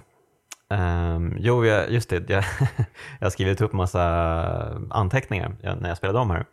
Och det finns ett ögonblick, om det nu är på tåget eller i baren som de har. Men jag vet att Barrett tar av sig glasögonen någon gång, för han har ju de här coola svarta solglasögonen hela tiden. Mm. Och när han tar av sig glasögonen och ska prata med Cloud, då blir det liksom, eh, då ska han vara sincere. Just det. Och Det ska vara ett tydligt tecken på, oj, nu tar han av sig de fräcka glasögonen Mm. och ska bli, åh, nu ska vi prata allvar här. Jajamän. Och eh, jag tyckte det var så roligt att eh, Cloud pallade inte med den, liksom, eh, den sincerityn. Liksom. Bara, Åh gud, jag måste gå härifrån omedelbart. Liksom. Det är ju fantastiskt. Han är sån tönt. Ja, riktigt Rikstönt tönt. verkligen. Riktigt jag älskar tönt. honom. Ja. Ehm, precis. Men ja, sen så ger man ju sig iväg då till nästa reaktor Ja, för att spränga eh, en till. Då. Men eh, det går ju inte lika bra, eh, eller det går väl hyfsat. Eh, men Shinra dyker ju upp och säger app, app, app. Mm. Nu eh, har vi liksom eh, filmat er på riks-tv typ. Ehm, och alla i hela Shinra känner till att det är ni som är terroristerna. Och att eh, ni förstör för alla andra. Och att eh, ja, ni, ni ska få helt enkelt. ja. Mm. Och sen så får man. Och, och Cloud eh, faller ner genom faller ner till eh, sektor, kan det vara fem eller sex? Vet du vart han Gud, jag hamnar? kommer aldrig ihåg vad- alla, vad det är för nummer på alla, men det kan vara sektor 5 kanske. Ja. Men han hamnar i alla fall på en plats som jag tror många fan av originalet känner igen på en gång. Vilket är den här fina då blomplätten liksom, där Mm. Aerith planterar blommor. Just det, just det. Ja men eh, verkligen en klassisk scen. Och Mm. det är ju roligt att, för han faller ju as långt ner Ja. genom taket på den här kyrkan. Och borde ju slå ihjäl sig. Ja, ja, ja. Men han landar på en blombädd så då är det okej. ja. Det är ju Aeriths magiska blommor. Exakt. Mm. Ehm, ja, men så vi blir ju introducerade till Aerith lite mer eh, ordentligt och även eh, Turks som då är eh, Shinra-divisionens, vad, vad är det exakt de fyller för funktion? Är de Är det typ Säkerhetspolisen? någonting sånt? Eh, Säpo? Ja men typ. Jag vet inte vad, men de har i alla fall en egen så här. Det, det är som de som, de kan inte bli soldiers men de är liksom tillräckligt säregna Mm. och galna för att behöva få en viktig position av något Ja slag. men precis. Det är ju framförallt tre typer då um, som man stiftar bekantskap med. Mm. Vad heter de? Reno? Åh gud, det där ska man försöka komma ihåg. Nej, vi, vi struntar i det. det. Vi har en rödhårig, en skallig och eh, en med svart långt hår tror jag. Just det. det är så mycket. Just det. Eh, ja, men alla de här karaktärerna är inte så intressanta, man behöver inte ha koll på vad, Nej, vad alla heter. De här liksom. får inte så mycket utveckling. Eh, Men, eh, men eh, kort eh, sammanfattat så eh, eh, det verkar ju som att de har haft span på Aerith ett tag eller har koll på vad hon ägnar sig åt och så och att det verkar vara som en överenskommelse, alltså att Aerith är medveten om det också, att, att Mm. de har koll på henne. Eh, men eh, det blir ju en konflikt när Cloud eh, landar där och Aerith tror jag ber Cloud att skydda henne från dem av någon anledning. Mm. Och så blir det en fight där man, ja, man fightas mot dem och sen flyr man därifrån helt enkelt genom Mm. hustaken. Mm. Ja, Mm. men precis. Och just den här sekvensen sen när man har flytt från dem och kommit till när man springer just över hustaken.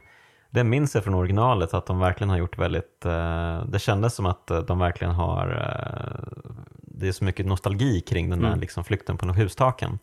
Ja, så den hade de verkligen lagt ner mycket fokus på att det skulle bli typ likadan Mm. här. Det är väldigt finstämt Mm. Eh, och det är väldigt fint med liksom, Nobbe Matsus Aerith Theme som spelar här. Eh, jag tycker att de har, det här är liksom en av de bättre partierna när Aerith och Cloud uh, chitchattar på vägen till Mm. Ja, hon är ju verkligen en Manic Pixie Dream Girl, Ja. Aerith. Ja. Eh, hon är ju eh, otroligt eh, cheerful och Mm. härlig och liksom designad för att alla liksom, ehm, ja, tonåringar, pojkar ska bli tokkära i henne. Liksom. Det är ju verkligen så. Ehm, och, och säga vad man vill om den typen av karaktär, oftast liksom rätt dålig. Mm. Men jag tycker om Earth. Alltså jag tycker att hon, det funkar av någon anledning i det här. Ja, ja, men jag Eh. måste hålla med. Jag tycker också om Aerith. Ehm, hon, hon kan vara lite mycket ibland. Absolut. Ehm, och det är roligt att Cloud verkligen tycker det. Han, han, han kan ju verkligen inte... Han, han har ju ingen som helst möjlighet att fejka ett leende eller Nej. någonting. Utan han är bara den här liksom stumma, lite trista trästocken. Liksom. Mm, mm. Eh, och det är ju tydligt att han blir irriterad på henne eh, ofta. Ehm, och det är så roligt att alla, alla liksom uttrycker sig med liksom stön fram och tillbaka i spelet. Det är ju tänkte jag typisk anime-grej. Ja, det är en typisk anime-grej. Att eh, så fort man ska, man ska svara på något någon har gjort, åh nu var du tokig. Ah. Ja. Så det, Mm. det är sånt kul sätt att berätta på.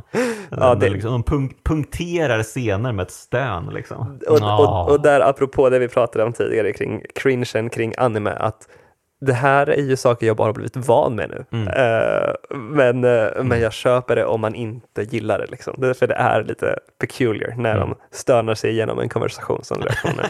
uh, det, det här känns ju som Ja. ett arv också från alltså, skrivna JRPG förr i tiden. När det liksom var, Mm. Förut fick man ju en punkt, punkt, punkt eh, istället. Ja, det, Eh. det, ah, ja, ja, det är ju briljant ju. Det är liksom vidareutveckling av punkt, punkt, punkt. Ja, men jag tänker då, i Golden Sun fick man ju kanske logga på en droppe. Och det var ju liksom Ja, att de cringeade.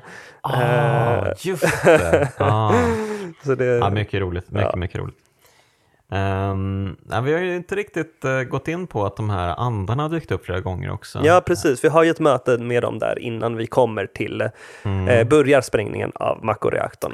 För de dyker ju upp nere i sektor 7 där. Precis. Och det är ju ganska, man får ju liksom ha en stor fight mot dem. Ja, de är Ehm, mitt i byn och eh, exakt, det är en stor fight. Eh, det känns som att de, det de gör alltså i praktiken är väl att ehm, är det Tifa som hade tänkt följa med på uppdraget men som inte gör det eh, nu för att Jag hon skadar sig? tror- Eller är det Jag Jessie? tror att det är så att Jessie blir skadad. Just det, Jessie är det. Ehm, för att hon blir skadad i foten och då måste Barrett be Cloud att hänga på. Mm. För att ursprungligen var liksom tanken att eh, nej, vi tänker inte betala dig för att hänga med på nästa reaktorjobb. Ja. Ehm, vi, vi cuttar dig loose nu liksom. Vi vill Mm. inte ha mer med dig att göra, Cloud. Ehm, men då inser de här Whispers då, som är någon sorts ödets uh, hantlangare då, att eh, nej men så här gick det ju inte till i originalet. Han hängde ju på. Det här måste vi se till att fixa. Eh, ja, så att eh, det är väl deras jobb typ. Eh, jag måste fråga, när du spelade det här spelet för första gången, Mm. om du kommer ihåg eh, om, när du liksom började förstå eller ana vad eh, de här spökena symboliserade? Har, har du någon känsla för det? Ja, men det tog nog ett tag. Ehm, det blir väldigt tydligt sen i Shinra Headquarters Mm. vad de är för någonting. Eh, men jag hade nog mina aningar tidigare. Men Mm. just liksom första gångerna så kände man kanske inte riktigt att eh, man fattar riktigt exakt vad det var det handlade om. Nej, samma här. Ja, men exakt samma. Och speciellt här, att man inte förstod. Och jag tror att ju längre man gick, jag Mm. tror att för mig var det väl glasklart först vid slutet, Mm. men att ju längre vi gick i storyn så var det som att tanken väcktes, men att jag nästan inte ens vågade, eller så jag var så här, fy fan vad coolt om det är så. Det är Mm, helt mm, sjukt mm. i sådana fall. Eh, Men verkligen. ja. Ja, men eh, precis. Så att eh, här får vi ju massa nya sidouppdrag när vi får hänga med Aerith. Vi Mm. tar oss till hennes ehm, hem. Precis. Eh, vi får ju, eh, har du noterat att eh, det är en karaktär här som är extremt lik Jimmy Åkesson? Oj. nej, det- nej. du har inte jag tänkt på det här? Jag gjorde inte så många sidouppdrag den här gången för Nej. jag kände för att skynda igenom spelet. Liksom. Det är en kille som jobbar som reporter för han försöker fånga Ja, det är eh, han, ja. det, det, är en, det är en tant som är någon slags tjuv, någon slags Robin Hood-aktig karaktär. Mm. Eh, och sen är det en reporter som försöker liksom få fram vem det är. en karaktär i skägg och basker och en Ah. armbinda. Ja. Wow. Ehm, det, ja, precis. Men det, det finns, här kände jag ändå att det fanns några liksom sköna sidouppdrag. Det är ju mycket med barnen till exempel. Mm. Eh, man ska hjälpa dem, eh, några barn som har gått vilse och blivit anfallna av monster typ. Eh, och så är det mycket med det här barnhemmet också. ja. Det är ju väldigt, väldigt roligt att den här liksom barnhemsföreståndarinnan eh, sen dyker upp i eh, syndens näste Mm. senare i spelet. Just Vi det. Just det. Eh, ja, men precis. Och det, det är mycket av det här som eh, understryker vilken fantastisk eh, person Aerith är. Eh, Ja, hon hon tar hand om barnen och Mm. gör liksom, eh, tar hand om det här kvarteret som ändå Mm. känns lite utsatt. Liksom. Sen måste man också säga att Aeriths eget hem ser ju fantastiskt ut. Jag tänkte säga det att eh, det här då, hennes hem och trädgården och allt det här kan ju vara en av liksom, de mysigaste platserna i, i något spel. Liksom. Mm, mm. Eh, I alla fall i, i topp på den listan skulle jag säga. Ja men verkligen. Och här bor hon ju med sin plastmamma. Just det. Ehm, det vet man ju inte första gången man träffar henne. Men hon eh, har ju också en eh, brokig bakgrundshistoria. Ehm, hon är ju då eh, den sista Ancients. Ja, precis. Ehm, till skillnad från Sephiroth då, som tror sig vara den Ja, men exakt. Hon, hon representerar väl det här, det, det äkta på något sätt i det här. Ja. Eh, och eh, det är väl också därför Turks har ett ögonen på henne, för att de, de har ju Ja. egen intresse i... Ja, exakt, de berättar ju att eh, man får ju tidigt veta liksom att de har koll på henne, Turks. Ehm, och de har haft koll på henne jättelänge. Hon, hennes mamma, hennes riktiga mamma då, flydde med henne från Shinra Headquarters way back när hon var typ eh, fem kanske. Mm. Eh, och hon lyckades ta sig till sektor 5, om det nu är sektor 5, där vi befinner oss. Ehm, och där hittade då den här plastmamman henne. Och eh, hennes riktiga mamma dog där. Jag lyckades liksom få ett löfte från plastmamman att ta hand om henne. Ta hand om Aerith. Ehm, och hon var då den riktiga, jag tror att de säger det senare, att Aerith hon är väl till hälften en ancient, eh, men att hennes mamma var liksom pure ancient. Mm. Eh, ja, så att eh, yes. Och ehm, ja, vi kanske inte behöver dra hela hennes backstory. Nej, jag vet inte ens om det är nu man får reda på det i spelet, men för det är för mig att det händer senare. Men, Mm. men hur som helst så spenderar man ju eh, eh, natten där, man får sova Ja. över helt enkelt. Eh, och Aeriths mamma, har för mig att man, eh, man vaknar tidigare än Aerith eh, och har då ett samtal med Aeriths mamma där hon ber en eh, dra därifrån utan Aerith. Ja, innan man går och lägger sig tror jag man har det Okej, samtalet. mm. Och sen så drar man ju mitt i natten. Just det, så är det ja. För att ja, men mamman säger ju helt enkelt till en att du ska inte beblanda dig med Aerith. Mm. För du är en soldier, jag vet vad som händer med en soldier. Precis. De, de dör ju efter kort stund liksom. Och det är ju en fruktansvärd eh, död, Mm. typ. Eh, Första liksom, gången vi får höra något om det. Ja, men precis. Det är ju liksom priset för att eh, bli en soldier. Man får ju eh, enorm kraft, men man typ eh, ruttnar sönder efter ett tag. Så väldigt kort eh, livs, livsspann. eh, Ja. är det ju. Mm. Ehm, så hon vill ju helst inte att Aerith ska liksom typ kära ner sig i den här snubben. Ehm, så hon vill ju att han drar Ehm, och det gör man. Men Aerith har ju koll på läget Mm. så hon dyker ju upp eh, precis när man ska eh, ta sig ut ur den här lilla byn då, sektor Yes. 5-byn Precis. och säger nej, nej, nej, så du slipper inte undan mig. Och eh, jag ska guida dig hela vägen tillbaka till sektor 7. Ja, det stämmer ju. Och, och det, sen kommer väl en liten dungeon som är lite filler dungeon kan man väl säga. Ja, men vi har ju hoppat över många dungeons för det här Ja. laget och alla de här dungeonsarna, ja, Roligare att spela än att prata om kanske. Ja, det är inte så mycket att prata om egentligen. Nej. Eh, och eh, ja, tycker, det är lite tråkigt att de återanvänder några av dem. Mm. Att man måste springa igenom dem flera gånger. Eh, Håller med. Specifikt den här då som går mellan sektor 5 och 7 eller vad det är för någonting. Mm. Eh, men man stöter ju på Tifa Ja. i jättemärkliga sammanhang. ja, så är det ju. Berätta. Ja, men vi ser ju henne åka, när vi, när vi kommer fram då med Aris så ser vi ju Tifa åka i en vagn i någon slags utstyrsel. Eh, har hon på sig den redan nu? Jag vet inte. Eller har Ja, hon sina hon vanliga har, kläder hon på sig? har nu? den här eh, liksom, eh, fina klänningen på sig. Precis, precis. För vanligtvis är hon ju klädd i, ja, det är väl någon sorts fighterkostym fast det ser ju lite pervy ut Ja, samtidigt 100 också. procent. 100 procent. Men det är ju rikt, eh, det är ju, det, jag gillar hur de har dock hur de, hur de har varit trogna originaldesignerserna överlag hos karaktärerna. Ja, det måste jag säga, det gillar jag också. För vanligtvis så är ju liksom tanken att man ska modernisera Mm. i en remake och bara Ja, den här, den här liksom karaktärsdesignen, mm, vi kanske måste göra om det. Mm. Men här har de verkligen varit extremt trogna till Ja. karaktärsdesignen och det gillar jag verkligen. Verkligen, alltså det känns som, det, det är exakt som de såg ut när man liksom kanske såg en reklam på karaktärerna illustrerade Ja. på en tidning i 90-talet. Liksom. För Barrett är ju också så, han, han var ju liksom ett stort hus redan i originalet Ja. och här är han ju verkligen helt enorm. Helt sjukt. Mm. Men ja, vi ser Tifa då åka iväg i en vagn och eh, jag vet inte exakt vilken information vi får där. Hon är på väg till Don Corleone kanske vi får reda på redan då. Don Corleone. Heter han så? Nej, Don eh, Corneo någonting tror jag. ja. Eh, har uppskrivet någonstans, men Ja. jag tror det var Don ja, men Corneo. Känns ju faktiskt rätt. Eh, ja. Ehm, Men ja, hon åker iväg i den vagnen då, så ehm, är det väl lite så här um, att eh, Cloud vill, eh, vill hjälpa henne, men, men eh, han, hon, han får inte följa med i den här vagnen, liksom, för det skulle förstöra hennes plan. Eh, så då får vi följa efter, vi spelare då, får följa med, får gå dit vagnen var på väg, vilket då är till, vad heter nu området? Wallmarket. Wallmarket. Ja, och syndens nästa.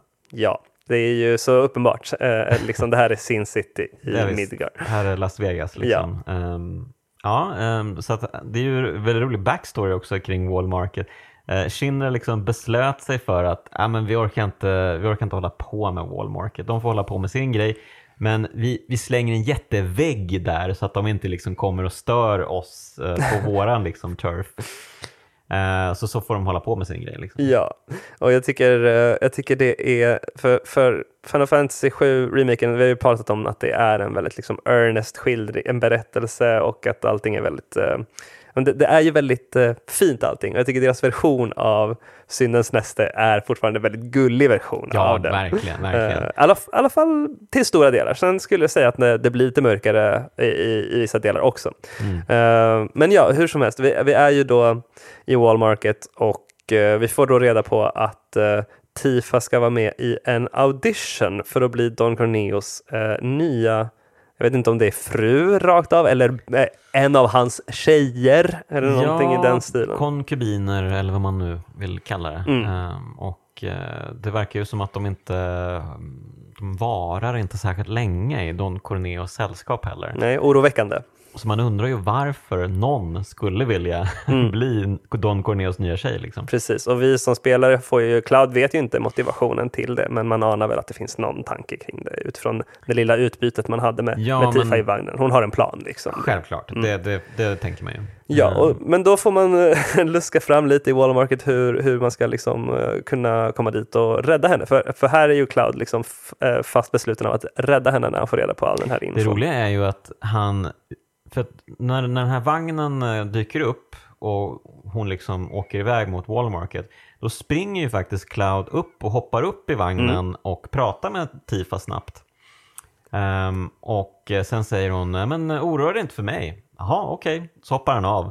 Och sen så springer Aerith ifatt honom. Vi måste hjälpa henne. Nej men eh, det är lugnt, Det- jag skulle inte oroa mig för henne typ.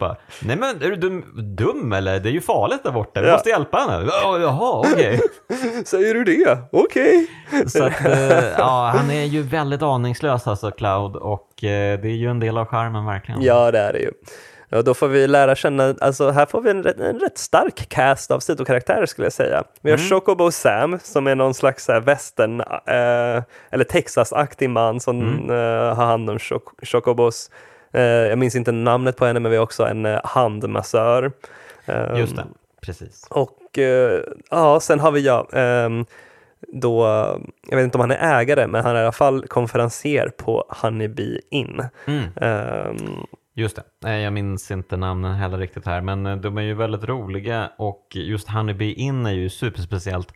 Och det här är väl liksom det man minns från Midgar-kapitlet i originalet. Mm, det, var, det här var ju också något man tänkte på innan remaken. Hur ska de behandla crossdressingen från originalet? Ja, för att eh, ni som minns Final Fantasy 7 avsnittet minns ju att vi pratade ganska mycket om att det var ganska, ganska tacky och ganska weird Mm. i originalet. Även då. Den här sekvensen.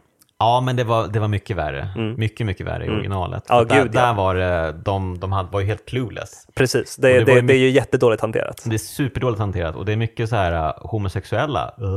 Ja, men exakt. Läbbigt. Exakt. Killar i klänning. Uh. Ja, eh, och allt det där. Men här så har de faktiskt lyckats. Det är toppen. Alltså Ja, det här jag- är underbart. Alltså jag är chockad Ja. att det funkar så bra i eh, remaken. Men de har verkligen gjort sin läxa för en gångs Ja, skull. nej men they pulled it off och jag vet inte hur, jag, för mig, jag är kanske fördomsfull här, men jag tänker att så här, japansk kultur och den här liksom att täpa in på hur man ska göra det här rätt, det kan gå så fel. Mm, Men så lyckas de ändå göra det här så här härligt, typ um, fanservice lite queerigt, uh, allting känns bara lite mello, typ, så allting känns så bra tycker jag.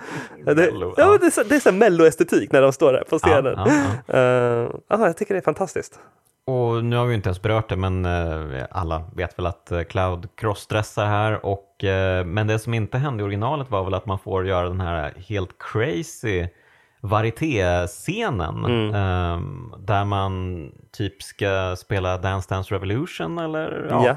och eh, göra massa coola eh, moves på dansgolvet. Till en Eh, härlig låt. tillsammans med föreståndaren för Honeybee Inn och de är ju så jävla roliga också, alla liksom brudar som är klädda med den här liksom speciella bikostymen. Just det. Mm. Och det är ju en, en av de här är ju den här föreståndarinnan från barnhemmet. För henne hittar man ju en gränd utanför. Just det. Och det är bara, va, dyker du upp här? Ja men säg ingenting till någon. Eh, jag, jag, jag, jag liksom lever ut mina, mina mörka lustar här Mm. liksom. Eh, så det är, det är jätteroligt hanterat allt det här. Ja, det är det. Ehm, och eh, ja, nej, men det känns bara som att de hyllar livet och kärleken Mm. och ja, nu har vi kul helt enkelt. Verkligen. De, de, de Och gör det det, är så inget bra. där att de ser ner på ehm, folk som väljer att eh, liksom approchera livet på ett annorlunda sätt. Nej men verkligen inte. Och också bara, bara att uh, Cloud är skitsnygg i klänning. Och uh, Tifa är också Ja. skitsnygg i sin klänning. Alltså de är alla så här skitsnygga fortfarande.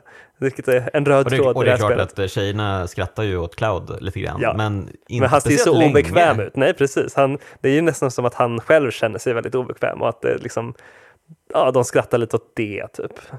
Ja, men det är ju så roligt att han är obekväm, för att det är tydligt att han är obekväm, men han också, när han är på dansgolvet så är han ju fabulous. 100 procent. Ja. Så det, här är det ju härlig liksom krock mellan Clouds eh, 16-års persona ja.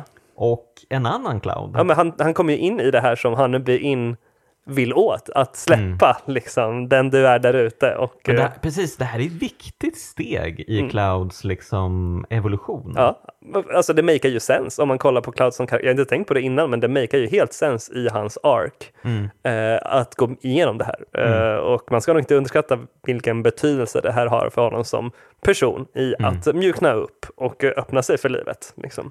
Ja, ja men eh, verkligen det här är och, ja, en av spelets höjdpunkter. Ja. Mm. verkligen. Vad glad jag blir att du gillade det, den här del- delen. Ja, men hur kan man inte gilla Ja, den här? ja, men- Ehm, det är säkert några sura fans som tycker att uh, varför, varför gjorde de inte narr av bögarna? Åh." Ja, förmodligen, det är väl alltid så, tyvärr.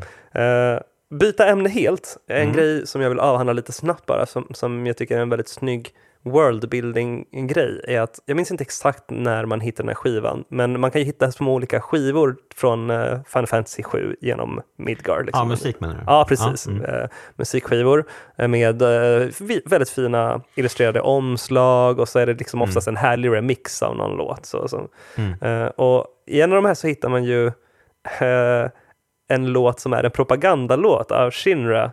Eh, Ah, Okej, där, där, för, för Shinra har ju en hund i det här universumet just det. Just som är deras propagandahund, eller vad man ska säga. Det är deras liksom maskot som de använder i all propaganda. Och en av skivorna man hittar handlar om den här hunden. Som, Mm. eh, jag vet inte om det ska föreställa någon slags krigshund eller jag vet inte riktigt vad. Men den låten är eh, väldigt härlig. Det är som en liksom, John Baez 70-talsaktig eh, Mm. eh, visa. Eh, Ja, jag får klippa in den här. ja, det är lite roligt bara att de, de har verkligen flashat ut saker och ting.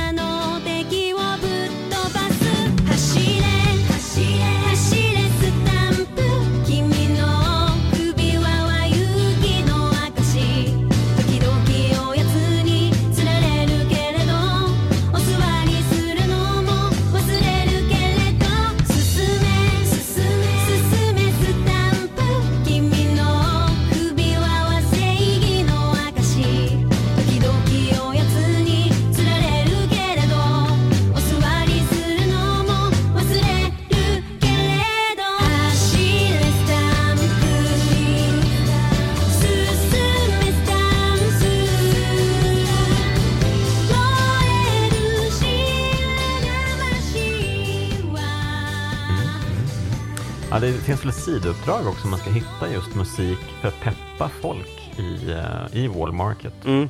Eh, jag tror det kommer senare i spelet i och för sig, men eh, det var också lite småkul. Mm. För där, där måste man ju verkligen ha koll på uh, var man kan hitta alla skivor. För det är ju Ja. verkligen ett, uh, ett heltidsjobb att eh, hitta alla. Ja, det är lite mer av trophy-göra. Mm. Men jag kan snabbt flika in att om man gillar spelet och gillar att samla trophy så tycker jag de är väldigt roliga i det här spelet. Mm. Ja, och eh, vi har ju även någon sorts eh, liksom turneringsfight nere i eh, någon sorts källare av något slag. Där man slåss mot bland annat ett hemsökt hus. Ehm, Det här är också en highlight skulle jag säga. det Det, är ganska skojigt faktiskt. är ja. ju otroligt. Hellhouse var ju med i originalet och frågan är ju hur man skulle göra Hellhouse i det här. Och, De eh, gjorde Hellhouse de bara. gjorde Hellhouse! det, är, det är fantastiskt. Det är, det är, Mm. en, ex- det är också kanske den första skillchecken i spelet. Men det är så roligt att de, eh, de skyggar inte för att vara töntiga, Nej. Square Enix. För de måste ju inse att okej, eh, okej, så slutbossen i den här turneringen är ett hemsökt hus. Mm. Hur ska vi få det här att flyga år eh, 2019, 2020 när det här spelet kom? Liksom? Äh, vi, vi gör ett hemsökt hus som Mm. ser ut som originalet. Det, det intressanta här är ju att det inte bara är Tetsuya Nomura som är eh, Game Director, Mm. utan ehm, jag tror att det har varit flera, två andra involverade huvudsakligen i det som i alla fall vi känner till som slutprodukten av Final Fantasy 7 Remake. Och en av dem är ju en eh, lite yngre eh, kille som Mm. kanske är, eh, ja men jag vet inte, yngre men eh, 40 kanske och inte liksom lika gammal som de andra. Och som, som då är uppväxt med Final Fantasy och jag tror att hans perspektiv verkligen behövs i att så här, han, jag tror han fa fattar vad som är nice med originalet och en del av det som är nice med originalet är att det är wacky. Alltså Mm. så här, det är väldigt wacky och goofy och de tar tillvara på det här Mm, verkligen mm, med mm. Hell House. Just det.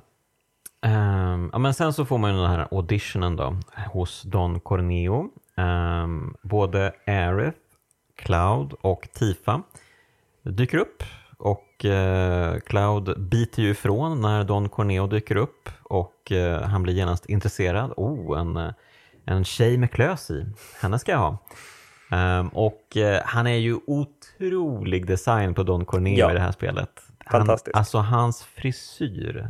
Han är ju typ skallig men så har han en rejäl lugg samtidigt. Nästan bebisfrisyr typ. Ja, och dragen. liksom stor och rultig eh, och så helt spejsade kläder. Eh, verkligen fantastisk. Jag tycker att de har lyckats få det att kännas rätt obehagligt här också i, Mm. i delar. Liksom det känns, ehm, jag tycker de lyckas få fram allvaret i, i situationen och, att, eh, och eh, vilken liksom rutten typ han är. Ja, precis. För man skrattar ju lite åt honom, men eh, han är ju super creepy Mm. verkligen. Så är det ju. Eh, men eh, ja, och när de avslöjar sig att de är här för att få information från Don Corneo eh, kring eh, Shinras aktiviteter kring Avalanche, vad är det de planerar för någonting. Ehm, ja, då gör han den här klassiska grejen att eh, en skurk, han, drar i en spak och sen så blir det en stor fallucka. det är ju underbart att de faktiskt gör det. Ja, det, det, ja, men de här troperna, ja, det, så var, varför ändra en eh, formel som funkar? liksom? Varför? Det, Mm. ja. Ja, och så blir det en stor fet strid mot en uh, jättevarelse eh, Mm. nere i kloakerna. Och så springer man omkring där en massa. Kan vi bara snabbt bara, uh, konstatera att fighting-systemet i det här spelet är jättebra. Mm. ja, men jag gillar det verkligen. Um, ja, speciellt om man jämför med originalets uh, Ja. stentrista strider. Mm. vill jag ändå markera här att de är sten, stentrista. Det är, jag tycker det är toppen att karaktärerna känns så annorlunda att spela. Det, det är liksom helt annorlunda att styra Cloud från att styra Tifa. Och Tifa är extremt rolig att spela med också. Mm. Eh, Mm. Jag gillar verkligen att så här, switcha runt materia. Det är väldigt kul att testa olika kombinationer. Och sen också det här med att alla vapen har en egen ability du kan permanent låsa upp om du använder vapnet tillräckligt mycket. Ett jättesmart sätt att Just få det. dig att rotera runt vapen organiskt, även om Mm. det kanske inte är ditt favoritvapen nu, men du vill nog gärna låsa upp den Mm. abilityn. Liksom. Just det, men det är ganska många vapen man får också. Mm, typ. Cloud har väl typ, eh, vad vad kan det vara, 6, 7, 8 stycken? Ja, genom hela spelet skulle jag säga att det är ungefär lika många per karaktär. Ish. Så att, eh, ja men det är kul och de, de är ju liksom inte bara, det är ju inte bara så att Cloud får eh, ett nytt svärd som inte gör så mycket mer liksom, utan det är som du säger, man får ju speciella förmågor och Mm. eh, det är ju roligt, eh, Barrett eh, kan ju få liksom ett vapen som gör att han blir närstridsattack-kille Mm. helt plötsligt. Eh, och helt liksom eh, flippa eh, hans eh, Precis. gameplay. Så det, ja, jag tycker de eh, leker ganska mycket med speldesignen på roliga sätt. Här. Det är liksom här jag skulle säga att Final Fantasy stridssystemen av moderna Final Fantasy kulminerar just nu. Alltså Mm. vi, uh, breaksystemet introduceras kanske i 12 eller 13, jag, lite, jag tror 13. Mm. Ehm, men, men 13 i sin helhet får ju inte så jättebra kritik. Ehm, Nej, det var, jag var väl inte så jätteimponerad där. Nej, alltså rimligt. Det var Ja. inte ett jättebra spel. Eh, även om det hade liksom, in, det gjorde intressanta grejer. Mm. Eh, men sen kommer 15 som Mm. också har väldigt blandad kritik. Jag personligen tycker om det, men jag kan verkligen se varför det inte liksom gick hem. Mm, again, inte ett favoritspel hos mig. Nej. Nej, ehm, jag tycker det har vibes Eh, och det kommer man långt på ibland. Eh, men, ehm, men hur som helst så eh, ingen av de spelen liksom lyckas naila det här stridssystemet men man märker intressanta inslag tycker jag och Mm. breaksystemet det är alltid tillfredsställande att få fram de här break och hur man liksom bryter ner någons sköld. Och jag tycker att de verkligen lyckas eh, få fram det här. Det blir strategiskt, det blir Mm. liksom flashigt. Det, det är Mm. nice. Ja men verkligen. Och det här att man blandar ju liksom, ehm, liksom realtidsaction med eh, typ frysa spelet, välja attacker. Alltså det går ju i ultra långsamt. Liksom. Mm. Det, det, det, liksom det, det är ju fortfarande i in action, Ja. men eh, allting går ju mycket långsammare och då har man tid att välja sina grejer. Det påminner om eh, Mass Effect 2-flowet tycker jag. Du vet Mm. av att så här, man skjuter, man, man, man stoppar, man väljer en ability och skjuter iväg den. Mm, liksom mm, det, mm. Ja, jag gillar det. Ja. Jo men eh, väldigt kul att spela ja. Ehm, och eh, det får man göra mycket nu när man kommer till den här tågkyrkogården som väl är nästa stora liksom, eh, ställe. Och ja, vad tycker du om den här platsen? Jag tycker ju om, det är intressant det som händer bara i din mimik nu när jag, när jag pratar med dig. För jag ser ju att det händer någonting. Och, och jag anar ju lite vad. För jag, jag tänkte lite igenom spelet när jag var på väg hit. Och så tänkte jag, vad, vad är det sämsta med spelet? Jag tror att det är det här partiet. Mm. Ja, Eh, men det skulle jag nog hålla med om. För att det är så konstigt. Det, det kommer från ingenstans Mm. och eh, de hade lika gärna bara kunnat kutta det fullständigt. Ja. De, eh, vad är det som händer då? Vi kommer till någon slags eh, tågkyrkogård. Det Mm. verkar vara spöken här som försöker kommunicera med en. Mm. Eh, jag tror Earth ser illusioner av något barn. Mm. Det är, det är det, väl att det byggs upp till någon slags liten mini-story här. Ehm, Ja, men precis. Vad det, är, vad det är är liksom som ett utfläskat sidouppdrag snarare än liksom en del av storyn. För att här, har man, här känner man ju en jävla brådska. Ja. För man är ju på väg för att försöka rädda alla. Ja, från De att har ju plattan värsta ska falla. fighten som pågår. Ja. För det, är liksom, det, det klipps ju emellan att man får se vad som händer med Barrett och company Avalanche. Ja, För de försöker ju freda sig mot Shinra, för de har ju kommit för att eh, spränga den här plattan ovanför Ja. eh, sektor 7. förstöra hela sektor 7. Ja, men liksom, helt enkelt bara krossa dem eh, med den här plattan. Stakesen är enorma. Ja, och då rör man sig genom den här tågkyrkogården, ganska långsamt också. Ja, det är massa random-strider och eh, Lite det är svårnavigerat. Lite, lite pussel Ja. också. Man ska liksom ta sig runt tågen och sådär. Och man känner ju bara, jävlar jag måste hit och hjälpa Barrett och company. Men vad fan gör jag här? Jag det är bara... jättekonstigt. Och det är, inte, det, det är som att det ska vara lite läskigt, men det är inte läskigt. Det är så oklart. Ehm, och det, det, det jag tycker är mest förbluffande är att de har liksom möjligheten här att... Jag vet inte. Final Fantasy Remake gör ju lite intressanta grejer med metanarrativ och sånt. Mhm. Och när de blandar in de här spökena som dessutom till utseendet är rätt lika de här Whispers som vi har pratat om. Så, Ja, just det. det finns liksom lite de skulle kunna, de skulle kunna göra någonting här. Eller Mm. ibland känns det till och med som att de vill, men de gör det inte. Så Mm. det blir bara platt. Ja, precis. Det är ju roligt för att de, de liksom, de, det är ju små barn som samtidigt är spöken. Så att när de är liksom i sin spökform så har de liksom så här liksom nästan smiley-aktiga, eh, inte leenden utan liksom surleenden. Ja. Eh, så att det, det är ju en ganska rolig design på dem. Men det är ju som du säger, de gör ju verkligen ingenting med det här. Eh, det finns någon liksom backstory att spökena vill leka lite med dem. Just det. Men det är så här, det är ju urdåligt. Det, det, ah. Vi går vidare. Vi går vidare. Vi kommer i alla fall till uh, fighten då. Mm. Ehm, för att rädda sektor 7. Ja. Och herregud, folk dör till höger och vänster. ja, här är det... Eh, Biggs ser ut att dö. Mm. Uh, Jesse dör. Mm. Eh, Wedge faller ju ner eh, från, alltså de, de, är ju, de håller på att bestiga en enorm, eh, vad ska vi kalla det, torn? Ja, men något slags ton. Ja, en torn med någon antenn på toppen. Det är väl här man kan eh, mata in liksom att man vill lossa plattan ovanför. Exakt. Ehm, så att de försöker försvara det här tornet. Vilket för övrigt är en sjuk knapp. Bara, alltså. Just det, just men, det, men ja. Mm. Eh, så precis, så Cloud börjar på botten efter att han har räddat Wedge. Jag tror att han liksom eh, bara tar honom i famnen när han faller ner typ Ja. och räddar honom.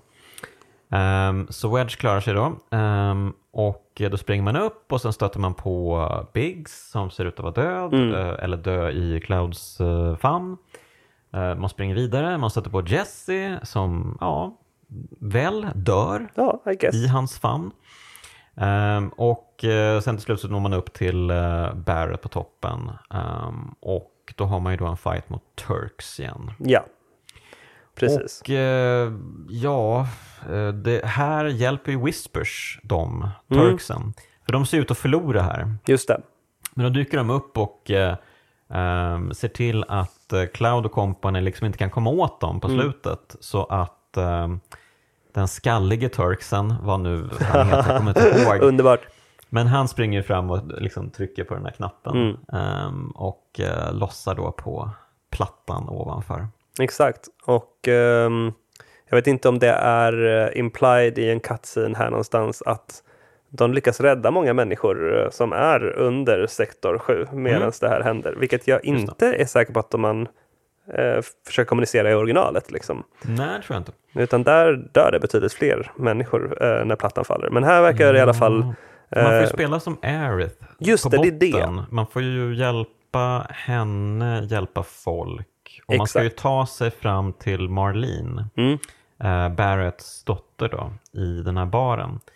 Och rädda henne. Och då får vi ju se hur det kommer eh, den här Turks-ledaren, vad nu han heter, killen med det svarta håret. mm, Ehm, han dyker ju upp och säger, ja men eh, ska du inte haka på, jag kan rädda dig och Marlene. Om, för att de har någon sån här grej att de vet ju om att hon har flytt från Shinra. eh, men de kan inte bara kidnappa henne och ta henne tillbaka till Shinra. Utan de måste få hennes godkännande. ja, det måste vara frivilligt. det måste vara frivilligt. Och eh, endast då kan de utnyttja hennes eh, ancient powers Ja. eller något sånt där. Och det här är väl första gången de lyckas få en hållhake på henne. Så hon går väl med på det. Ja, Mm. så i utbyte mot att rädda Marlins liv så går hon med på att ja, men, eh, jag, tar med mig till Shinra Headquarters, eh, ni får mig, Ja. typ. Så det händer ju samtidigt då som eh, plattan lossnar Mm. och eh, gänget eh, flyr på någon sorts linbana tror jag. Ja, men precis. Tycker det är rätt starkt här när man får liksom gå runt, alltså post att plattan har Mm, fallit. mm, liksom. mm. Jag tycker det, det, ja, det, det är sorgligt. Ja, man får verkligen en känsla för folket Mm. i det här spelet. För den, den, eh, den lille mannen och den lilla kvinnan. Verkligen. Ehm, så det är jättefint. Um, ja, och eh, Barrett, eh, han är ju helt tokig. Eh, han försöker hitta Marlene Ja. och uh, till slut då så lyckas de hitta henne hemma hos uh, Aeriths plastmamma då. Precis. Och det är då vi får reda på det vi var inne på tidigare om vart, vem Aerith är och Mm, då får vi hela förklaringen. ja, exakt allt det där. Just det. Så då när de vet det så inser de att shit, vi måste ju rädda Aerith. Hon har gjort det här för oss. Vi måste eh, göra det här för henne. Eh, och samtidigt kanske vi kan sticka kniven i Shinra på något sätt för att hämnas, vem vet. Mm. Eh, men vi får ju faktiskt, om man vill så kan man ju ta sig igenom massa sidouppdrag nu också då. Eh, ja, exakt. Eh, bland annat den här med eh, de här skivorna i Walmart. Ja, exakt. Men det är massvis med grejer man kan göra. Ja. Eh, man kan lösa, låsa upp uh, Kokobo-stall och eh, hitta massa nya monster. Ja, exakt. Jag har ju gjort det mesta i det här spelet. Jag tycker som sagt, jag tycker att uh, i och med att fighting-systemet är ehm, för, för nu, vi pratar ju väldigt mycket om story och vi kan inte prata i två timmar om fighting-systemet. Men jag vill Nej, ändå nej. understryka att så här, det, det, det är eh, liksom fighting-systemet som är basgången i allt det här skulle jag säga. Mm, Om det inte mm. var så tight så skulle inte det här funka tror jag. För Mm, det, mm, det är det som gör att det faktiskt är typ aktivt roligt att spela spelet. Liksom. Det är väldigt kul att utforska. Mm. Och ehm, ja, man, man kanske stöter på vissa fiender lite väl ofta. Ja, Ehm, Absolut, det, det är ju återanvändning i Sidequest-områdena oftast. Liksom. Så är det. Så är det ju. Ehm, Men jag, inte, jag tycker det, det, det är fine. Vi får se, det verkar ju som att um, uppföljaren kommer att vara i mycket större skala. när Ja, det så kommer det till den hoppas jag verkligen eh, ska bli kul att liksom, att hela tiden få se nya områden. Mm. Det hade varit fantastiskt Mm, jag håller med. Ehm, Men, men, ja, det, det som börjar här är ju väl typ eh, planeringen inför, vad ska man säga, liksom attacken mot dödsstjärnan. Det här är liksom, nu, nu är Mm. vi liksom på väg mot eh, klimaxet och in i precis. fiendens hjärta. Ja. Eh, Så först måste man ju stöta upp, först måste man leta upp den här killen Leslie i Walmarket. Ja. Som är Don Corneos högra hand. Och så är det en liten sidostory med honom som jag tyckte var lite rörande Ja, nästan. ja.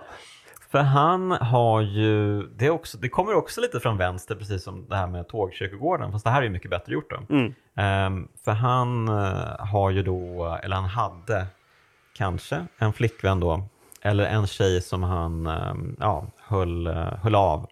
Och eh, hon blev en av Don Corneos eh, tjejer och verkar ha försvunnit. Ehm, och han vill hämnas på Don Corneo Ja. nu. Och det är därför han hjälper dem. Lite sent påtänkt, han har ändå liksom varit i hans såld ganska länge efter det här Mm. hände. Liksom. Men, eh, men ja, precis, så att man hjälper honom, man är nere i kloakerna igen. Ja, lite tråkigt backtracking i och för sig, men Ja, kloakerna är ju ganska kloakerna. kul jakt när man jagar en konstigt monster jättelänge. Mm. Kanske lite för länge, men, men lite kul i början i alla fall. Och sen är det en bossstrid mot eh, det här jättemonstret igen som Don Corneo lockar fram. Liksom. Just det. Ehm, så att, eh, ja, men det tyckte jag var ganska skoj faktiskt. Jag håller med. Ehm, Jag gillar honom.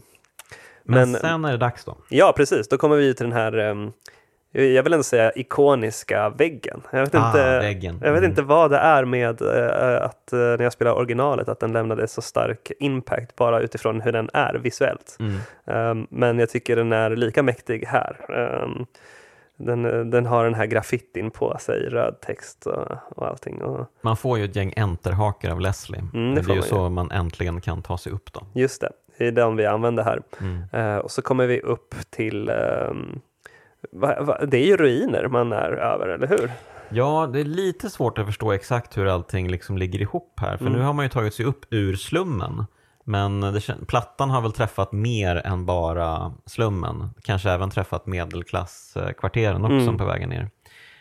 Um, Shinras motivation för allt det här är ju för de, dels så har de ju planer på att skapa en helt ny stad. Just Så det. de, de har ju lite så här, äh, vi kan väl lika gärna räcka lite här Mm. samtidigt. Eh, och verkligen liksom flasha ut den här hemska Avalanche-organisationen. Liksom. Eh, så det är väl en del av det.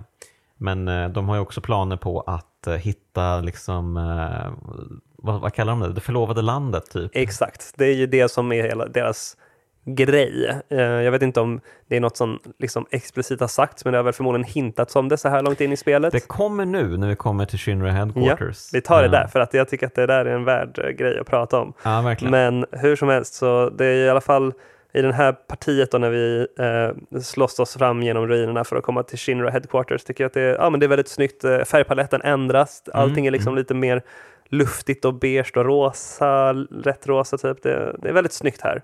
Mm. Ehm, men Det är eh, också ja, solnedgång samtidigt. precis, Mm. väldigt, eh, väldigt snyggt och jag tror det är typ det, den eh, grafiken man använder till ehm, någon av key art-bilderna. Liksom. Inte, inte Mhm. de första, men de som används sen till Steam-storen och sånt. Det är väldigt fint när hela gänget står och kollar ut mot horisonten. Liksom. Just det.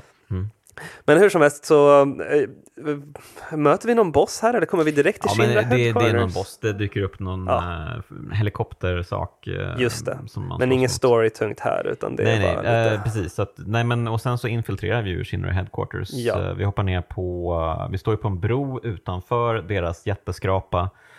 Hoppar vi ner på en bil som ska åka in helt Ja, enkelt. det- Superenkelt. Ja, men det är också nice att typ vara utanför Shinra Headquarters och se hur det ser ut också. Det, Ja. det får vi ju göra nu för första gången. Det ser verkligen mäktigt ut. Ja, det gör det. Och, och det är också så lo- logiskt, så här, det man kanske inte pusslade ihop i originalet, men att man ser så här är huvudingången och där är där alla bilar åker in. Vi ska in där. Jag tycker, liksom. att, jag tycker att det är jätteroligt inne i Shinra Headquarters. Ja. För det, det är så mycket, de gör så mycket av den här vardagligheten här också. Jättespännande. Det var inte Äh, alls vad jag förväntade mig. Nej, för att här, det, det jobbar ju liksom vanliga människor här. Det är ju inte bara de här ondskefulla liksom, superskurkarna högst upp i toppen, utan det är ju liksom vanligt eh, fotfolk. Liksom. Ja, majoriteten vi ser är ju kostymnissar. Liksom. Ja, ehm, och eh, det är ju jätteroligt att eh, de åker i hissen och sen så kommer de upp till ja, men kanske 20 våningen eller någonting sånt där. Och där är det liksom ett stort kontorslandskap och eh, ja, liksom, de har liksom en kafeteria, Ja. man kan gå runt och prata med folk och bara Jaha, okej, ja, här jobbar ni. Ja, Folk är, er." ju, folk är ju ledsna över det som har hänt också. Det är ju Mm. folk som ringer till sina familjer och är Just det. oroliga. Det är mycket så att vi De får... håller på med krisläge där, krishantering. det. Exakt, så vi får ju Mm. se mycket av eh, att, alltså vi, det, spelet tycker jag är väldigt bra på att eh, påpeka att liksom, det finns gråskalor i den här världen och Mm. att de som arbetar för Shinra Mm. inte nödvändigtvis är monster. Eh, tvärtom, de är typ helt vanliga människor. Liksom. Eh, och sen men har vi verkligen. toppskiktet då, som kanske är lite mer Monster. monster. Vi har ju bland annat, vi har inte behandlat henne, men vi, eh, jag tror att hon är PR och kommunikationsansvarig som de klipper till i någon scen där hon använder en soldat som står på alla fyra som fotpall, vilket jag tycker är Ja, det underbart. den är, scenen är jätterolig. Ja. ja, men precis. Det är ju, det är, en annan grej som är rolig är ju att en liten bit högre upp tror jag, eh, innan man kommer till ehm, ja, men liksom slutdelen av, av eh, skyskrapan, så kommer man ju liksom till en museidel. Ja, Jätteroligt att de har ett museum tillägnat liksom, eh, Shinra och företaget och The Top Brass. Ja. De, de liksom eh, har inspelade meddelanden om sin division. Liksom. det är fantastiskt. Det, är så, det visar på hur, um, hur högmodet liksom har en del av Shinra och den här kulten de försöker skapa kring sig själva. Ja. Liksom. Fantastiskt. De tänker liksom att alla, alla som bor i Midgar vill komma till Shinra Headquarters och ta liksom museitouren här. Liksom. Ja, det är fantastiskt. Eh, men apropå museitouren så var ju det det jag ville ehm, komma till när vi nämnde det snabbt tidigare. Men en del av den här museitouret är ju att vi får i någon slags eh, Cosmonova-aktig eh, ett Cosmonova-aktigt rum en Ja. eh, visualisering över mi- mid, inte bara Midgar utan hela världens historia väl. Eh, och hur Ancients har varit en del av den. Mm. Eh, och eh, jag skulle vilja säga att det här är en av de vackraste cutscenesen jag sett i ett spel någonsin. Det är, det är jätteroligt att det är liksom en Cosmonova-grej, för Ja. det, det känns verkligen som en Cosmonova-grej. Som att det här är en så klassisk film om eh, världshistorien, eller om liksom eh, jordens begynnelse, liksom man har sett. Eh, bara det att eh, ja, men förr i tiden så var allting liksom stora härliga växter överallt och människorna levde i harmoni med naturen. Och, eh, och sen så kom det kanske en komet, var det Mm. Genova möjligtvis som kom? Eh, Förmodligen. Ja, lite oklart där men. Eh, och förstörde massa och sen så, ja, de tycker ju då att, ja, och sen så kom ju Shinra, ja, och vi Tågade liksom, in och Ja, och vi fixade ju allting med högteknologiska grejer och sådär och byggde Midgar och ja, vad fina vi. Ja. Vad bra allt har blivit liksom. det är kul när man får se bilder från The Ancients för att jag tycker det ser liksom, det påminner lite om Final Fantasy-spel när de är just mer åt fantasy-hållet. Liksom. Ja men verkligen, här är det ju liksom en resa genom Final Fantasy-historien nästan. Mm. Som att man börjar liksom i de här äldre spelen där det är liksom medeltida Final Fantasy-grejer. Precis. Ja, ja. Jättekul. man kan liksom ana en Moogle där eh, någonstans. Och sen händer ju någonting. Ja, just det. Det här är mäktigt. Ja, det är en riktigt häftig grej. Det börjar liksom glitcha till lite i den här eh, The Matrix. Ja, men verkligen. Och sen så eh, har på något sätt Sephiroth tagit sig in i den här Cosmonova-projiceringen. Han blir Mm. väl en del av den. Och den Mm. eh, men, men vad är det han säger exakt här? Det, s- s- säger han Ja. någonting av vikt eller är det mer fortfarande de här Alltså, säger, tomma han, säger han någonsin någonting av fråga? Nej men han är väl mest eh, en eh, spöklik figur som liksom menar att eh, den här hemska framtiden eh, väntar. Liksom. Just det, just det. För, för att det är ju liksom en postapokalyps man ser. Mm. Man, man står ju liksom i ett postapokalyptiskt landskap helt plötsligt. Mm, just det, han visar på jordens undergång där. Ja, så här kommer det gå. Mm. Hoppas jag. Ehm, så att, eh, ja, nej men eh, Cloud, och han, han berättar ju inget om de här synerna han har. Nej. Och, och det känns lite som att, såg inte de andra det här också? Det var lite oklart här. Ja, allting är väldigt sådär med, med Sephiroth och eh, visionerna så är det väldigt Ja. sådär. Ja, verkligen. Eh, Men ja, man lämnar här då och, eh, och sen, eh, det- är jättemycket som händer här i Ja, Shinra Headquarters. För sen dyker ju eh, liksom stadens borgmästare upp. Just det. Ehm, De kommer, till ett, eh, de kommer till biblioteket och det är ett jättebibliotek Ja, verkligen. Det är så traditionell stil liksom, Ja. medan allt annat är toppmodernt. Och det, han har en betjänt. En lite så här smådryg betjänt. Ja, verkligen smådryg betjänt. Uh, gillade honom. Ja, jag med. Ehm, och han öppnar ju då en sån här klassisk, man tar ut en bok i en bokhylla och sen så öppnas det en eh, sidopanel liksom. Och sen så kommer man in i hans lilla kontor, eh, borgmästaren, och han är ju så förbannad. Han är så arg. Han har blivit åsidosatt helt av uh, Shinra Top Brassen. Uh, Ja, men han är ju bara en nickfigur. ja, precis. Och han är så bitter över det. Eh, och eh, Är det också så att eh, han är eh, där Aerith eh, växt, alltså nära hennes barndomsrum, eller kommer det senare? Det kommer lite senare. Okej, okej. ja. Men ja, vi får i alla fall hjälp av borgmästaren här att ta oss vidare. Han lovar väl att inte säga någonting om infiltrationen som pågår och också ge en keycard som tar oss. Ja, men precis. Eh, han vill ju hjälpa dem på alla sätt möjliga. Liksom, att han blir nästan besviken när de säger att "Ah, vi, vi är här för att rädda Aerith. Jaha, ni ska inte gå upp och döda... Ja, just det. Ni är inte här för att skapa revolution. typ. Nej, jaha, ja, okej då. Ja, men ni, ni får väl mitt keycard då, så Ja. ni kan ta er upp det. Liksom. Ehm, och då får man ju äntligen då komma upp till någon sorts executive branch av Shinra Headquarters. Right. Och här ska man då tjuvlyssna på ett möte med hela topbrassen samlad. Just det. Mm. då ska man smyga in på toaletten. Det är också så här, Så det var- elaborate. jag tyckte det var väldigt roligt att eh, Tifa, först vägrar hon liksom att bli kvarlämnad utanför toaletten. Sen bara, men häng med in på toaletten. Bara, Nej, jag, jag kan ju inte gå in på herrarnas toa. Ja. Nej men det är ju det är helt fruktansvärt. vad, vad ber du mig om egentligen? Återigen lite anime cringe där Ja, kanske. verkligen. Eh, och sen så liksom kryper de i ventilationstrummorna och jag bara yes! Jag visste väl att det skulle komma ventilationstrumma i det här spelet också, för det gör det i alla spel. Mm. Inte ett spel utan en ventilationstrumma. Ehm, så att, och sen så får man ju då liksom kika på mötet de har. Mm. Och det är ju någon sorts krismöte då kring eh, plattan. Eh, det är ju några i eh, liksom Top Brass som är ovetandes om exakt hur onda de andra är. Ja. Det är väl någon som är lite typ rätterådig, Mm. eh, som har hand om eh, public housing tror jag. Ja, där. men exakt. Så han har man ju sett lite små sekvenser av genom spelet. Mm. att han, den här killen har hjärtat på rätt plats. Typ. Ja, men exakt. Eh, men resten är luspudlar. Ja, gud ja. Eh, Alltså verkligen. ja, det, är, det är parodiskt roligt att eh, de är sådana svin allihopa. Ja, Eh, och det är ju ganska många också. Det är någon eh, stor tjock kille som, Ja. som säger sig ha sett Just det. i, i liksom, eh, ja, när han passerar något kontor tidigare. alltså, liksom. han är nere i logen nu. typ. Ja, Det är lite exakt. Och de bara, ja, du såg Sephiroth, ja, spännande. Okej. Mm, okej. Men, eh, ja men precis, men, men de är ju verkligen ronda med just, ursäkta, med just in- intentionen av att komma åt det här eh, förlovade landet. Liksom. Så det är Mm. väl bakom det de motiverar allting med. Ja, det är jätteroligt. Uh, Madam Director som de kallar den här galna PR-kvinnan. igen. Right. Ja, mycket roligt. Mm.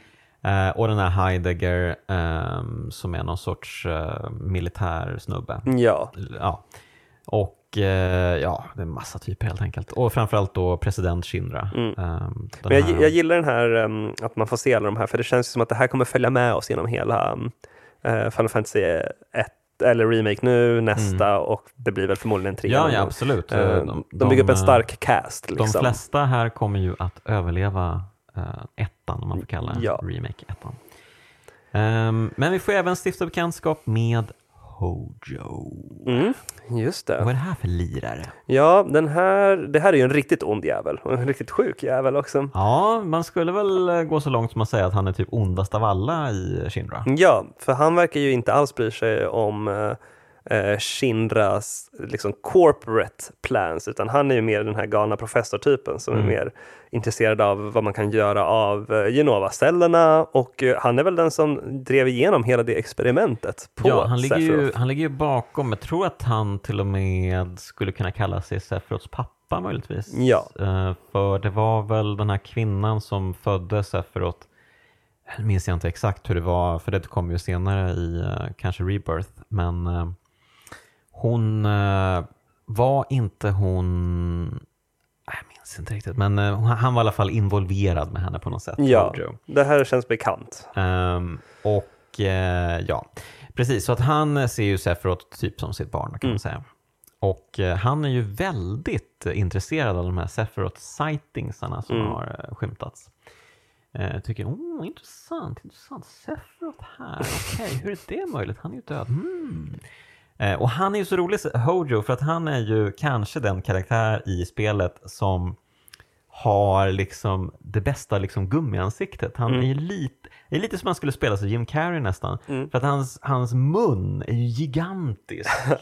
och eh, den, den spelar mycket, liksom, mycket uttryck och Absolut, och så helt urholkade kinder också. Ja, just det. Extremt så här Ja, elastiskt. så bra design på Ja. Eh, och han, han känns ju inte alls som den Hojo från originalet tycker jag. Mm. Ehm, För där är han liksom lite mer rakt på ja, men lite stånd, rakt liksom. på, nästan lite rultig i Ja. sin design och sådär. Ehm, och här är han ju liksom väldigt eh, skinntorr och lång och liksom labbrock och sen eh, liksom nästan skinn som hänger Ja. ner i ansiktet och sådär. Ja. Och lite mer, han är väl lite mer creepy i det här än vad han är Väldigt ond. Liksom. Han är lite mer ormig. Han är med- väldigt ormig. Eh, han var ganska creepy i originalet Ja, också i okej. och för sig. Men men eh, absolut, men eh, han är väldigt creepy här. Mm. Och man, gänget beslutar sig för att smyga efter honom Mm. till labbet ehm, för att rädda Aerith. Eh, de har honom på kornet, men som så, som så ofta i anime-typer av spel eh, så eh, smiter han undan. Ja. Och hur smiter han undan?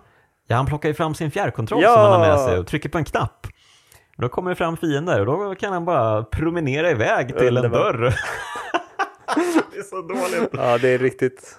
Åh, det är så kast alltså. Men samtidigt, man måste beundra att de verkligen bara embracear De det bara, här. de bara gör det. Ja, Ja. ja, det är bra. Eh, ja, men det blir fighter här och eh, sen så till slut så befriar man Aerith och får träffa en ny karaktär. Ja. Red 13. Mm. Ehm, en hund som kan prata. Ja, så kan man väl sammanfatta honom. Jag tror inte han skulle vilja kalla sig hund kanske, men eh, han är väl ett eh, savannens djur snarare. Ja, just det. Eh, ett eh, lejon kanske, det är lite Mm. oklart exakt vad han är för djur faktiskt. Men, men han är i alla fall en stolt karaktär. Ja, det är han ju. Som Ja. hatar Hojo. Ja, han har ju blivit experimenterad på länge här. Mm. Ehm, och ehm, de bryter någon sorts mind control Hojo har över honom. Vi får inte reda så mycket om Red 13 i det här spelet dock. Men vi får liksom inte gå, komma honom nära riktigt Men så. det kommer ju hända i nästa del. Ja. Yes. Eh, apropå eh, Red 13 kan vi ju eh, snabbt bara nämna att när eh, under filmsekvensen när plattan faller får vi också i en liten kant se en katt. eh, på två ben. Bara, ja. Ja, och det kanske inte du vet, men det är ju Keith Sitt. precis. Det känner jag till. Eh, just det, precis. Eh, en av, ja det är en cringe-karaktär verkligen. Mm. Ehm, honom lär vi ju få se mycket av i nästa spel säkert. Ja, det ska bli spännande att se vad de gör av det. ja. Mm, ja, och här händer ju jättemycket då ehm, i ehm, The Aftermath. För Cloud svimmar väl tror jag. Just det. Och... ehm, Det är väl en Sephiroth-scen där någonstans kanske. eller? Ja, precis. Han dyker ju upp och eh, tar väl hissen eller någonting. Mm. Och eh, Cloud blir så påverkad att han eh, tappar medvetandet. Mm. Så då blir det liksom ett klipp och så befinner de sig typ i Aeriths barndomsrum då Ja, plötsligt. där var vi där. Och då får vi ju se um, vart um, ja, Aerith har hållits under stora delar av sin barndom. Man får se um, liksom, eh, målningar på väggen hon har gjort och eh, ja, hon berättar väl om, om det. Det är Mm. väl inte så mycket mer än så förutom att hon berättar om hennes rätt tragiska uppväxt. Ja men precis. Eh, hon berättar ju om sin uppväxt där hos Shinra. Ehm, och ehm, som vanligt, jag är mest förbryllad över att ingen frågar Cloud vad det är som pågår om honom. Just det. Eh, men okej då. Eh, de drar vidare. Eh, de kommer fram till det här stora Genova-rummet Mm. där då Genovas kropp finns. Inte hennes huvud tror jag. Nej, precis. Eh, det är bara kroppen här. Mm. Och eh, här dyker Sephiroth upp igen. Och här verkar det ju faktiskt som att alla ser honom. Ja, här verkar han ju finnas på riktigt. Här verkar han finnas på riktigt. Och det innebär väl att eh, han verkligen har anammat den här, eh, för det, jag tror att det är Marco tid, från tidigare spelet, som hans kropp då, han har tagit i besittning. Och det, men det är lite märkligt att precis, här kan alltså alla se honom. Mm, Precis, och det, det känns lite i stämningen också tänker jag. Att, eh, Mm. det, allt känns lite mer laddat nu och som du, förmodligen för att alla reagerar just. Liksom. Ja men precis. Och här blir det ju, man, man hamnar ju, eh, man hoppar ju ner och sen så är det massa, man springer runt Ja, i de här liksom korridorerna jättelänge.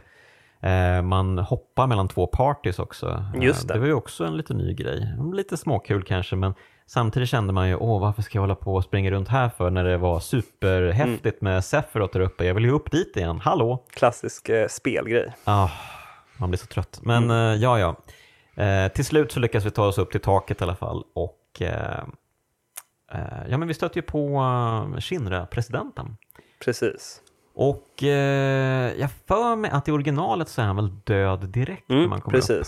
Men det är han inte här. Nej, utan han lever. Men ehm, Han har ju blivit eh, utkastad genom fönstret. ja, just det. Man Så kommer liksom mitt i händelsernas skede här. Han hänger ju från byggnaden. Mm. Och eh, Cloud är ju en snäll gosse. Eh, nej, det är ju Barrett Ja, det är som är en snäll gosse. Precis. som får Han- ett sånt moment där det är liksom, ska vi släppa ner honom? Och eh, göra det här liksom på Shinras eh, sätt. Exakt, för han representerar ju allt som Barrett hatar. Men eh, Mm. eh, Barrett, eh, hjärtat på rätt plats, eh, Mm. räddar självklart presidenten. Ja, men sen är Barrett i vanlig ordning lite småkorkad och tillåter presidenterna springa iväg till sitt skrivbord, plocka upp sin pistol och hota alla. Eh, eller hota Barrett framförallt. Eh, resten verkar ta jättelång tid på sig att följa efter dem. Verkligen. De, de kommer först långt senare, Ja. den här mellansekvensen.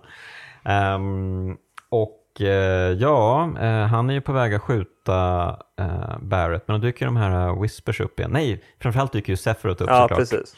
och dödar president Shindra och Barrett. Just det. Det är speciellt. Det här är ju den stora chocken Mm. i spelet egentligen. Eh, och det är ju en chocker som är så stor att de här Whispers, eh, de eh, tycker att uh, hallå, så här går det ju absolut inte till. Nej. Minns du inte originalet? Så att det dyker ner en Whisper i Barretts kropp och typ uh, helar honom eller plockar ut kulan. Eller, nej, det, eller det här liksom, det var ju ett svärd som genomborrade honom. Så frågan här är ju, gjorde man den här sekvensen för att liksom verkligen alltså, ro det i hamn? Alltså, det här är vår poäng liksom, om ni inte har fattat ja, det hittills. måste de ju, precis. Mm. Exakt, så måste det vara. Mm. Ehm, För annars händer det ju ingenting här liksom, egentligen. Det, det, är ingen, det är inget nytt som kommer fram. Liksom, Nej. så. ehm, Vi vet att Sephiroth är ond och är kapabel att döda Barrett. Så. Ja, precis. Ehm, Men sen blir det en bossfight här va? ja, eh, för, först får vi ju slåss mot Genova. Och Ja. det har jag för mig att man inte gjorde i originalet heller. Eller? Det Lite vet jag inte. Nej. nu. Men eh, det är i alla fall en bossfight mot Genova. Och eh, nej, det kanske är för att eh, han har varit Genova som de har sett eh, honom. Mm. lite oklart allt det här, för sen så bär han ju iväg Genova sen efter bossfighten. Right. Och eh, bara hoppar ut för, eh, ja, men hoppar ut för byggnaden helt enkelt. Ja, precis. Ehm, och jag antar att han dödar Marco på så sätt för att få ner Genova kanske till en annan klon som väntar nedanför. Just det. Ja, lite klart. Jag tyckte i alla fall att den här bossstriden mot Genova var ganska kul. Ja, Ehm, Den är nice. och eh, sen blir det då den här klassiska bossstriden mot uh, Shinra Junior. Ja, precis. Eh, Kaxmörten. Ja, och eh, den var väl också lite småkul, lite irriterande kanske. Ja. Han är ju väldigt bra på att blockera och eh, han har ju sin hund med sig. Mm. Ehm, men den är väl ganska cool. Ja, man får använda lite eh, speciella, man, man, man måste liksom tänka till lite i, Mm. i många fighter nu i spelet och det, det är rätt kul. Liksom. Man får parera och Precis, grejer. det blir lite pussellösning. Precis. Man, man kan inte bara liksom banka på. Nej, det kan man inte. Så det är jättekul. Ehm, och sen så, ja, så har man en ja, extremt frustrerande fight eh, med Barrett och um, Aerith tror jag det är, nere i lobbyn på Shinra Headquarters. Mot en typ pansarvagn av något slag. Mm, precis. Och det här är ju pff, sämsta bossfighten i hela spelet skulle jag vilja säga. Ja, den är rätt uh, trökig faktiskt. Ja, det, det kändes bara som att eh, åh, nu måste du ha koll på alla dina elements Mm. och sådär. Ehm, ja, nej, trist Ja, jag. och, men de stormar i alla fall, uh, The Shinra stormar lobbyn för att göra sig av med dem och sen eh, kommer väl Cloud i en motorcykel här, eller? Just det, en jättekul mellansekvens eh, där han typ eh, liksom däckar hela Shinra, eh, alltså alla soldater då. Och, förutom Heidegger som står där också. Ja, Eh, och han typ, eh, man, det finns en fantastisk slow motion sekvens när hans däck liksom passerar hans näsa precis. men det, det är extremt mycket Twin Snakes energy över Ja, hela, hela det här. verkligen. Ja, Eh, helt rätt, helt Mm. rätt. Ehm, och sen så börjar det ju en, men det här är nästan min favoritsekvens i hela spelet, eh, det som kommer sen, alltså resten av Mm. spelet nu. det, vi kommer ju till det här eh, pivotal momentet i eh, många JRPG när vi liksom ska upp, upp i universum, eller vad man ska säga. Ja, först är det ju en motorvägsfight måste jag ju påpeka Ja, också. är det den som du Ja, menar? den är- var ju superhäftig tycker Ja. jag. Ehm, Det är så jävla bra energi i Mm. spelet här. Verkligen. Är verkligen, det är verkligen anime-energi och ehm, man känner det liksom, det liksom bultar i hela kroppen. Liksom att yeah, nu kör vi rock'n'roll verkligen. Absolut. nu är det full fräs. det är liksom verkligen all in och spöken som flyger runt i bakgrunden. Liksom. Ja precis, de, spökena har ju liksom eh, omringat hela Shinra headquarters-huset och alla kan ju se spökena, det kunde man inte tidigare. Precis. Så det är verkligen som att så här, det är, vad ska man säga, alltså det är som kaos. Det är kaos. Och eh, precis, och man har ju lång motorvägsfight och sen så stannar man ju till.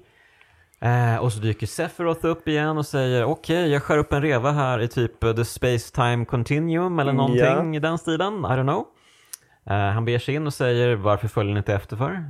Och eh, ja, de är ju inte nödbädda de här typerna utan det gör ju de. Så och då kommer vi till, Ja, är Edge of the World eller någonting sånt. Jag vet inte riktigt. ja det är något eh, helt i alla fall. Ja, vi, Eh, vi, vi är ju just i det här som, ja, som jag var inne på, många animespel känner ju ett behov av att ta sig upp till rymden och eh, döda en gud av något slag.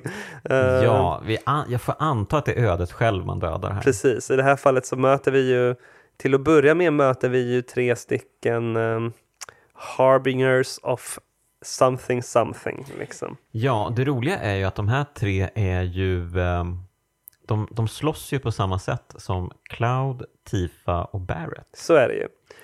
Eh, och det är ju en teori. Ja, Okej, ja, lassa på flera. Ja. Och sen eh, vill man gå ehm, lite djupare, eh, men jag rekommenderar ingen att göra det. Eh, så ser man också att de här är ehm, liksom färgkodade och beväpnade mer, mer snarare som eh, tre karaktärer i um, Advent Children som då är uppföljare, filmen som är en direkt uppföljare till storyn av Final Fantasy 7.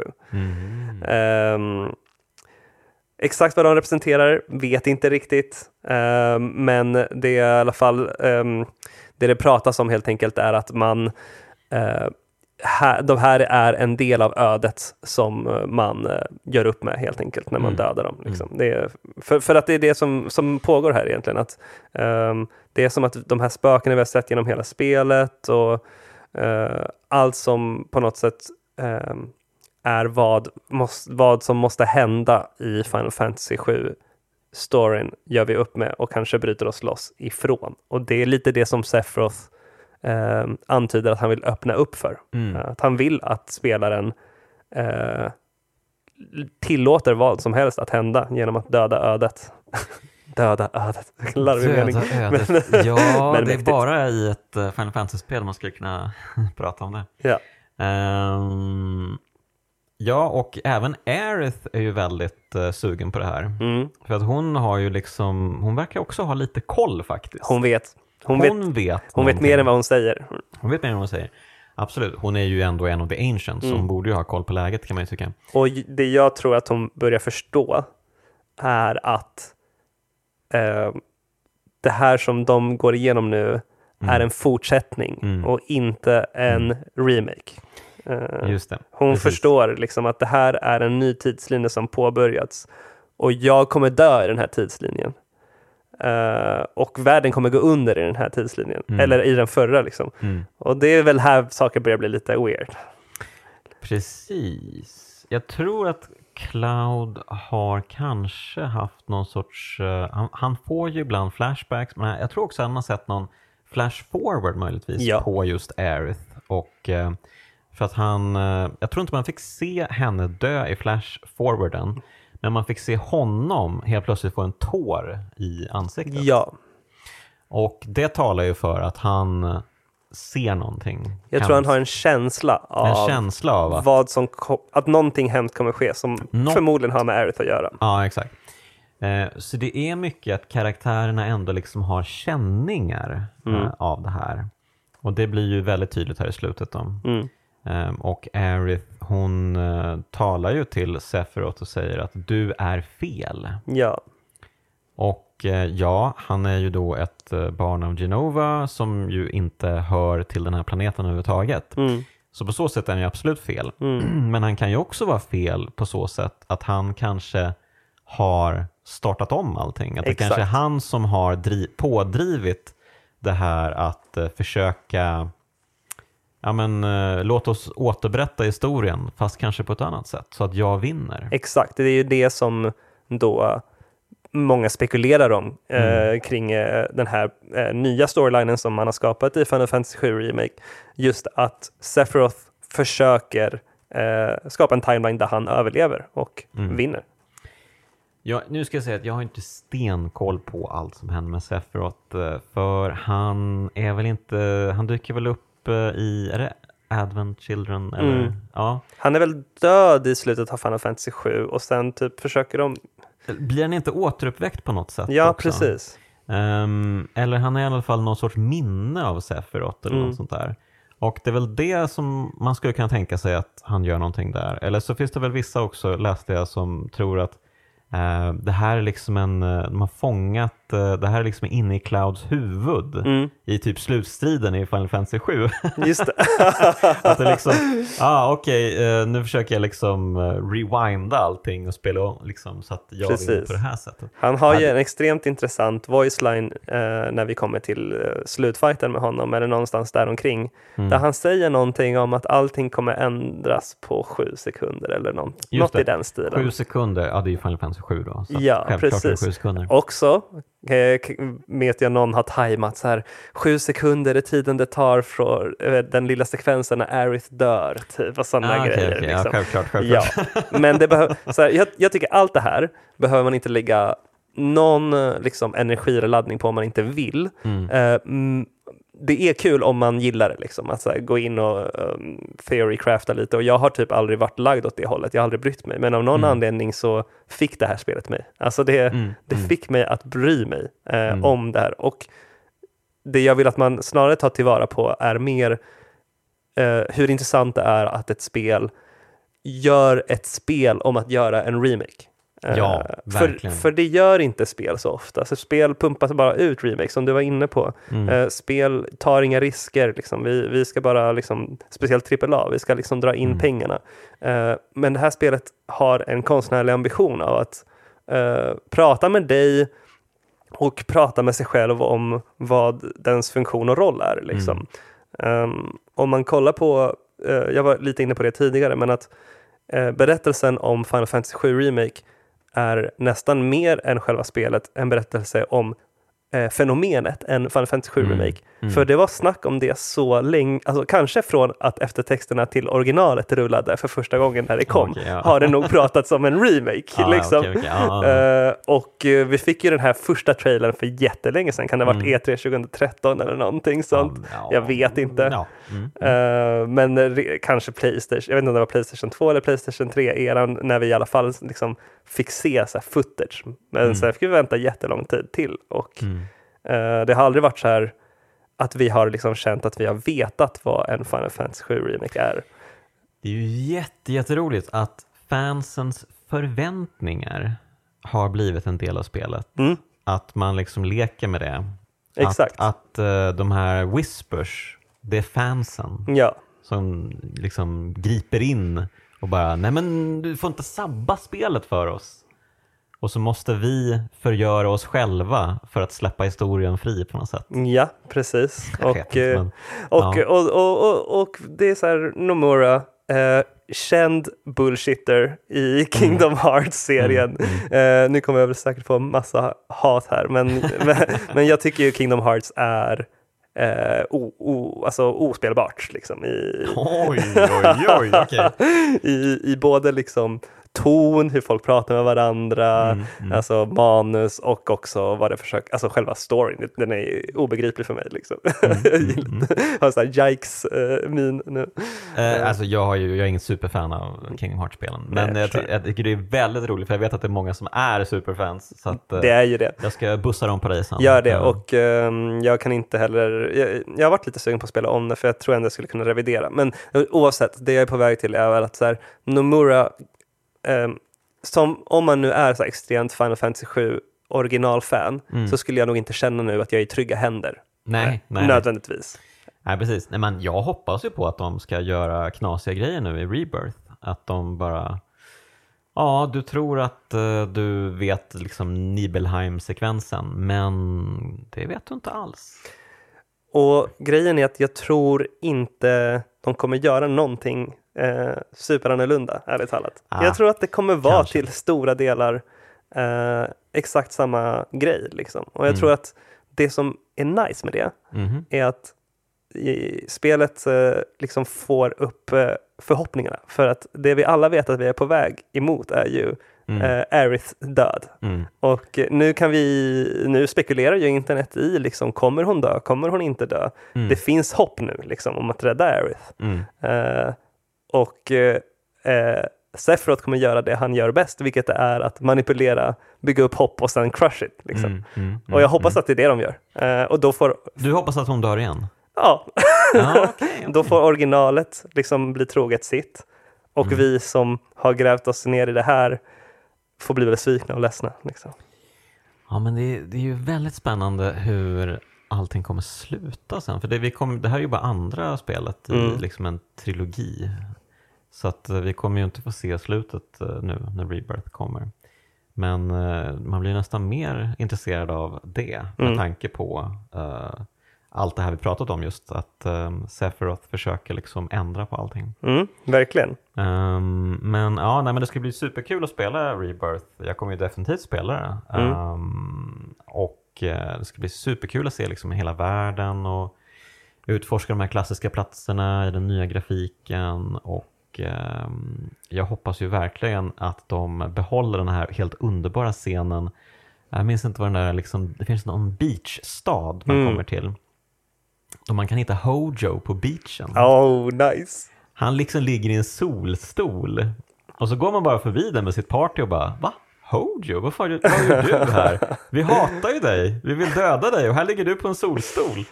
Och det var också en sån här grej som blev tokig på originalet. Bara, Mm. Varför, varför liksom gör ni inte slut på honom bara? Men bara, ja, här är Hojo, okej. Chill. Det är så många konstiga saker i det här spelet. Jag Mm. hoppas att de eh, gör mer konstiga saker Mm. med eh, Rebirth. Bevara den energin. Mm. Eh, och vi- så vi får väl bara nämna lite snabbt också att slutet är ju att eh, de... Eh, man får väl se en Zack, en karaktär som egentligen ska vara död, Mm. eh, bära på eh, en avsvimmad Cloud. Mm. Eller nej, en skadad Cloud kanske det är. Vi har vi har ju glömt att ta upp att det är en slutstream mot Sephiroth också. Ja, precis. Det är en slutsida mot Sephiroth. Eh, som är ganska fet. Ja, den är Eh, cool. Den är episk. Yes. Och sen kommer vi till det här och vi får se liksom Shinra-tornet är väl omringat av de här spökena.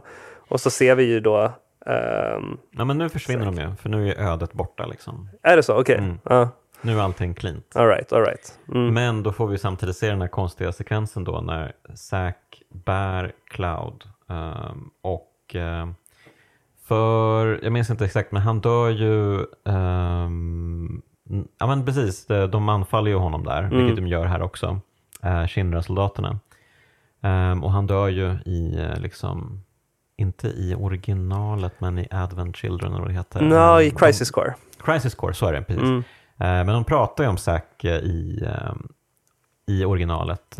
Cloud pratar väl om honom, att han var hans bästa vän och sådär. Precis. Ehm, Men Cloud är ju liksom en opolitlig berättare också. Mm. För att han vet ju själv inte hur allting lägger till. Exakt. Och jag antar att de kommer spela på det en hel del också här. Ehm, men ja, är Zack vid liv? Ja, det vet inte tusan, antar det. Oklart allting. Eh, det, det chapteret heter någonting med Crossroads. Så det kan ju också vara liksom två punkter i, Mm.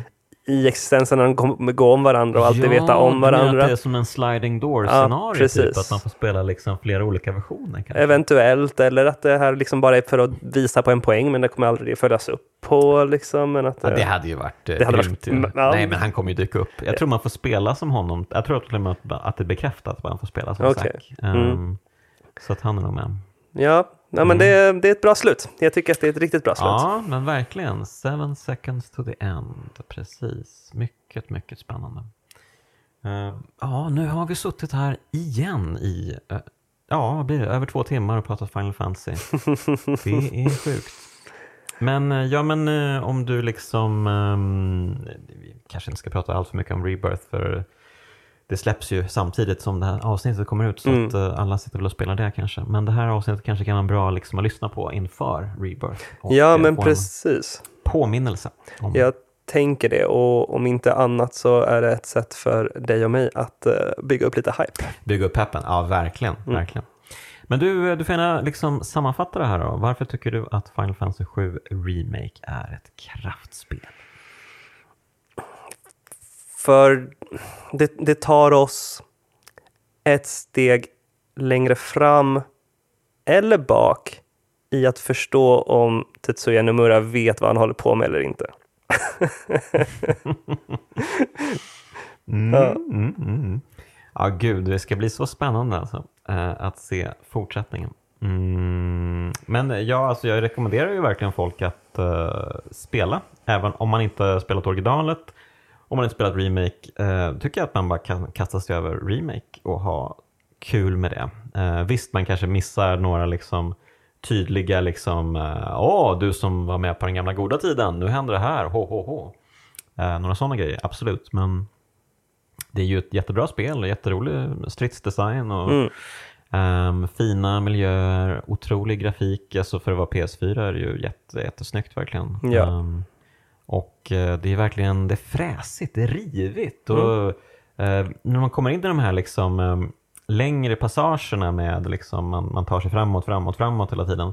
Och framförallt på slutet, alltså jävlar vilket driv det är i spelet då. Absolut, så det, det är ett så bra modernt JRPG och det är inte, vi har inte så många sådana kvar längre enligt mig. Vilka andra har ni? Ja, mycket bra fråga. Det känns som att det är mång, många som gör sig liksom indie-spel nu för tiden. eh, Mm. För det mesta. Mm, det. Tales of Abyss kom, comes to mind av någon anledning. Xenogears kanske? Mm, just det. Mm. Xenoblade mm. Chronicles. Mm, precis. Just det. Ehm, ja, nej men, eh, ja, men också, också det här att det var liksom förvånansvärt um, um, finstämt stundtals det här Ja. spelet. Eh, det gjorde mig förvånad i alla fall. Mm. Att de eh, faktiskt lyckades ehm, ehm, tona ner eh, de eh, lite mer um, tveksamma inslagen som Mm. originalet hade. Och ehm, ja, och den där jävla sekvensen i uh, Wallmarket Ja. på uh, Honeybee Inn. Alltså, shit, så bra. Nej, men det är fantastiskt. Det är verkligen ett spel som eh, förstår vad som eh, gjorde originalet speciellt, tycker jag. Och Mm. eh, det syns liksom. Tack Aldo för att du var med i Kraftspelen. Ja, men tack Jonas. Och eh, tack ska ni ha som har lyssnat. Tack till alla Patreons och eh, tack till de finfina pojkarna i Bitpotbandet 047 som gör musiken. Och vi, vi hörs igen nästa vecka.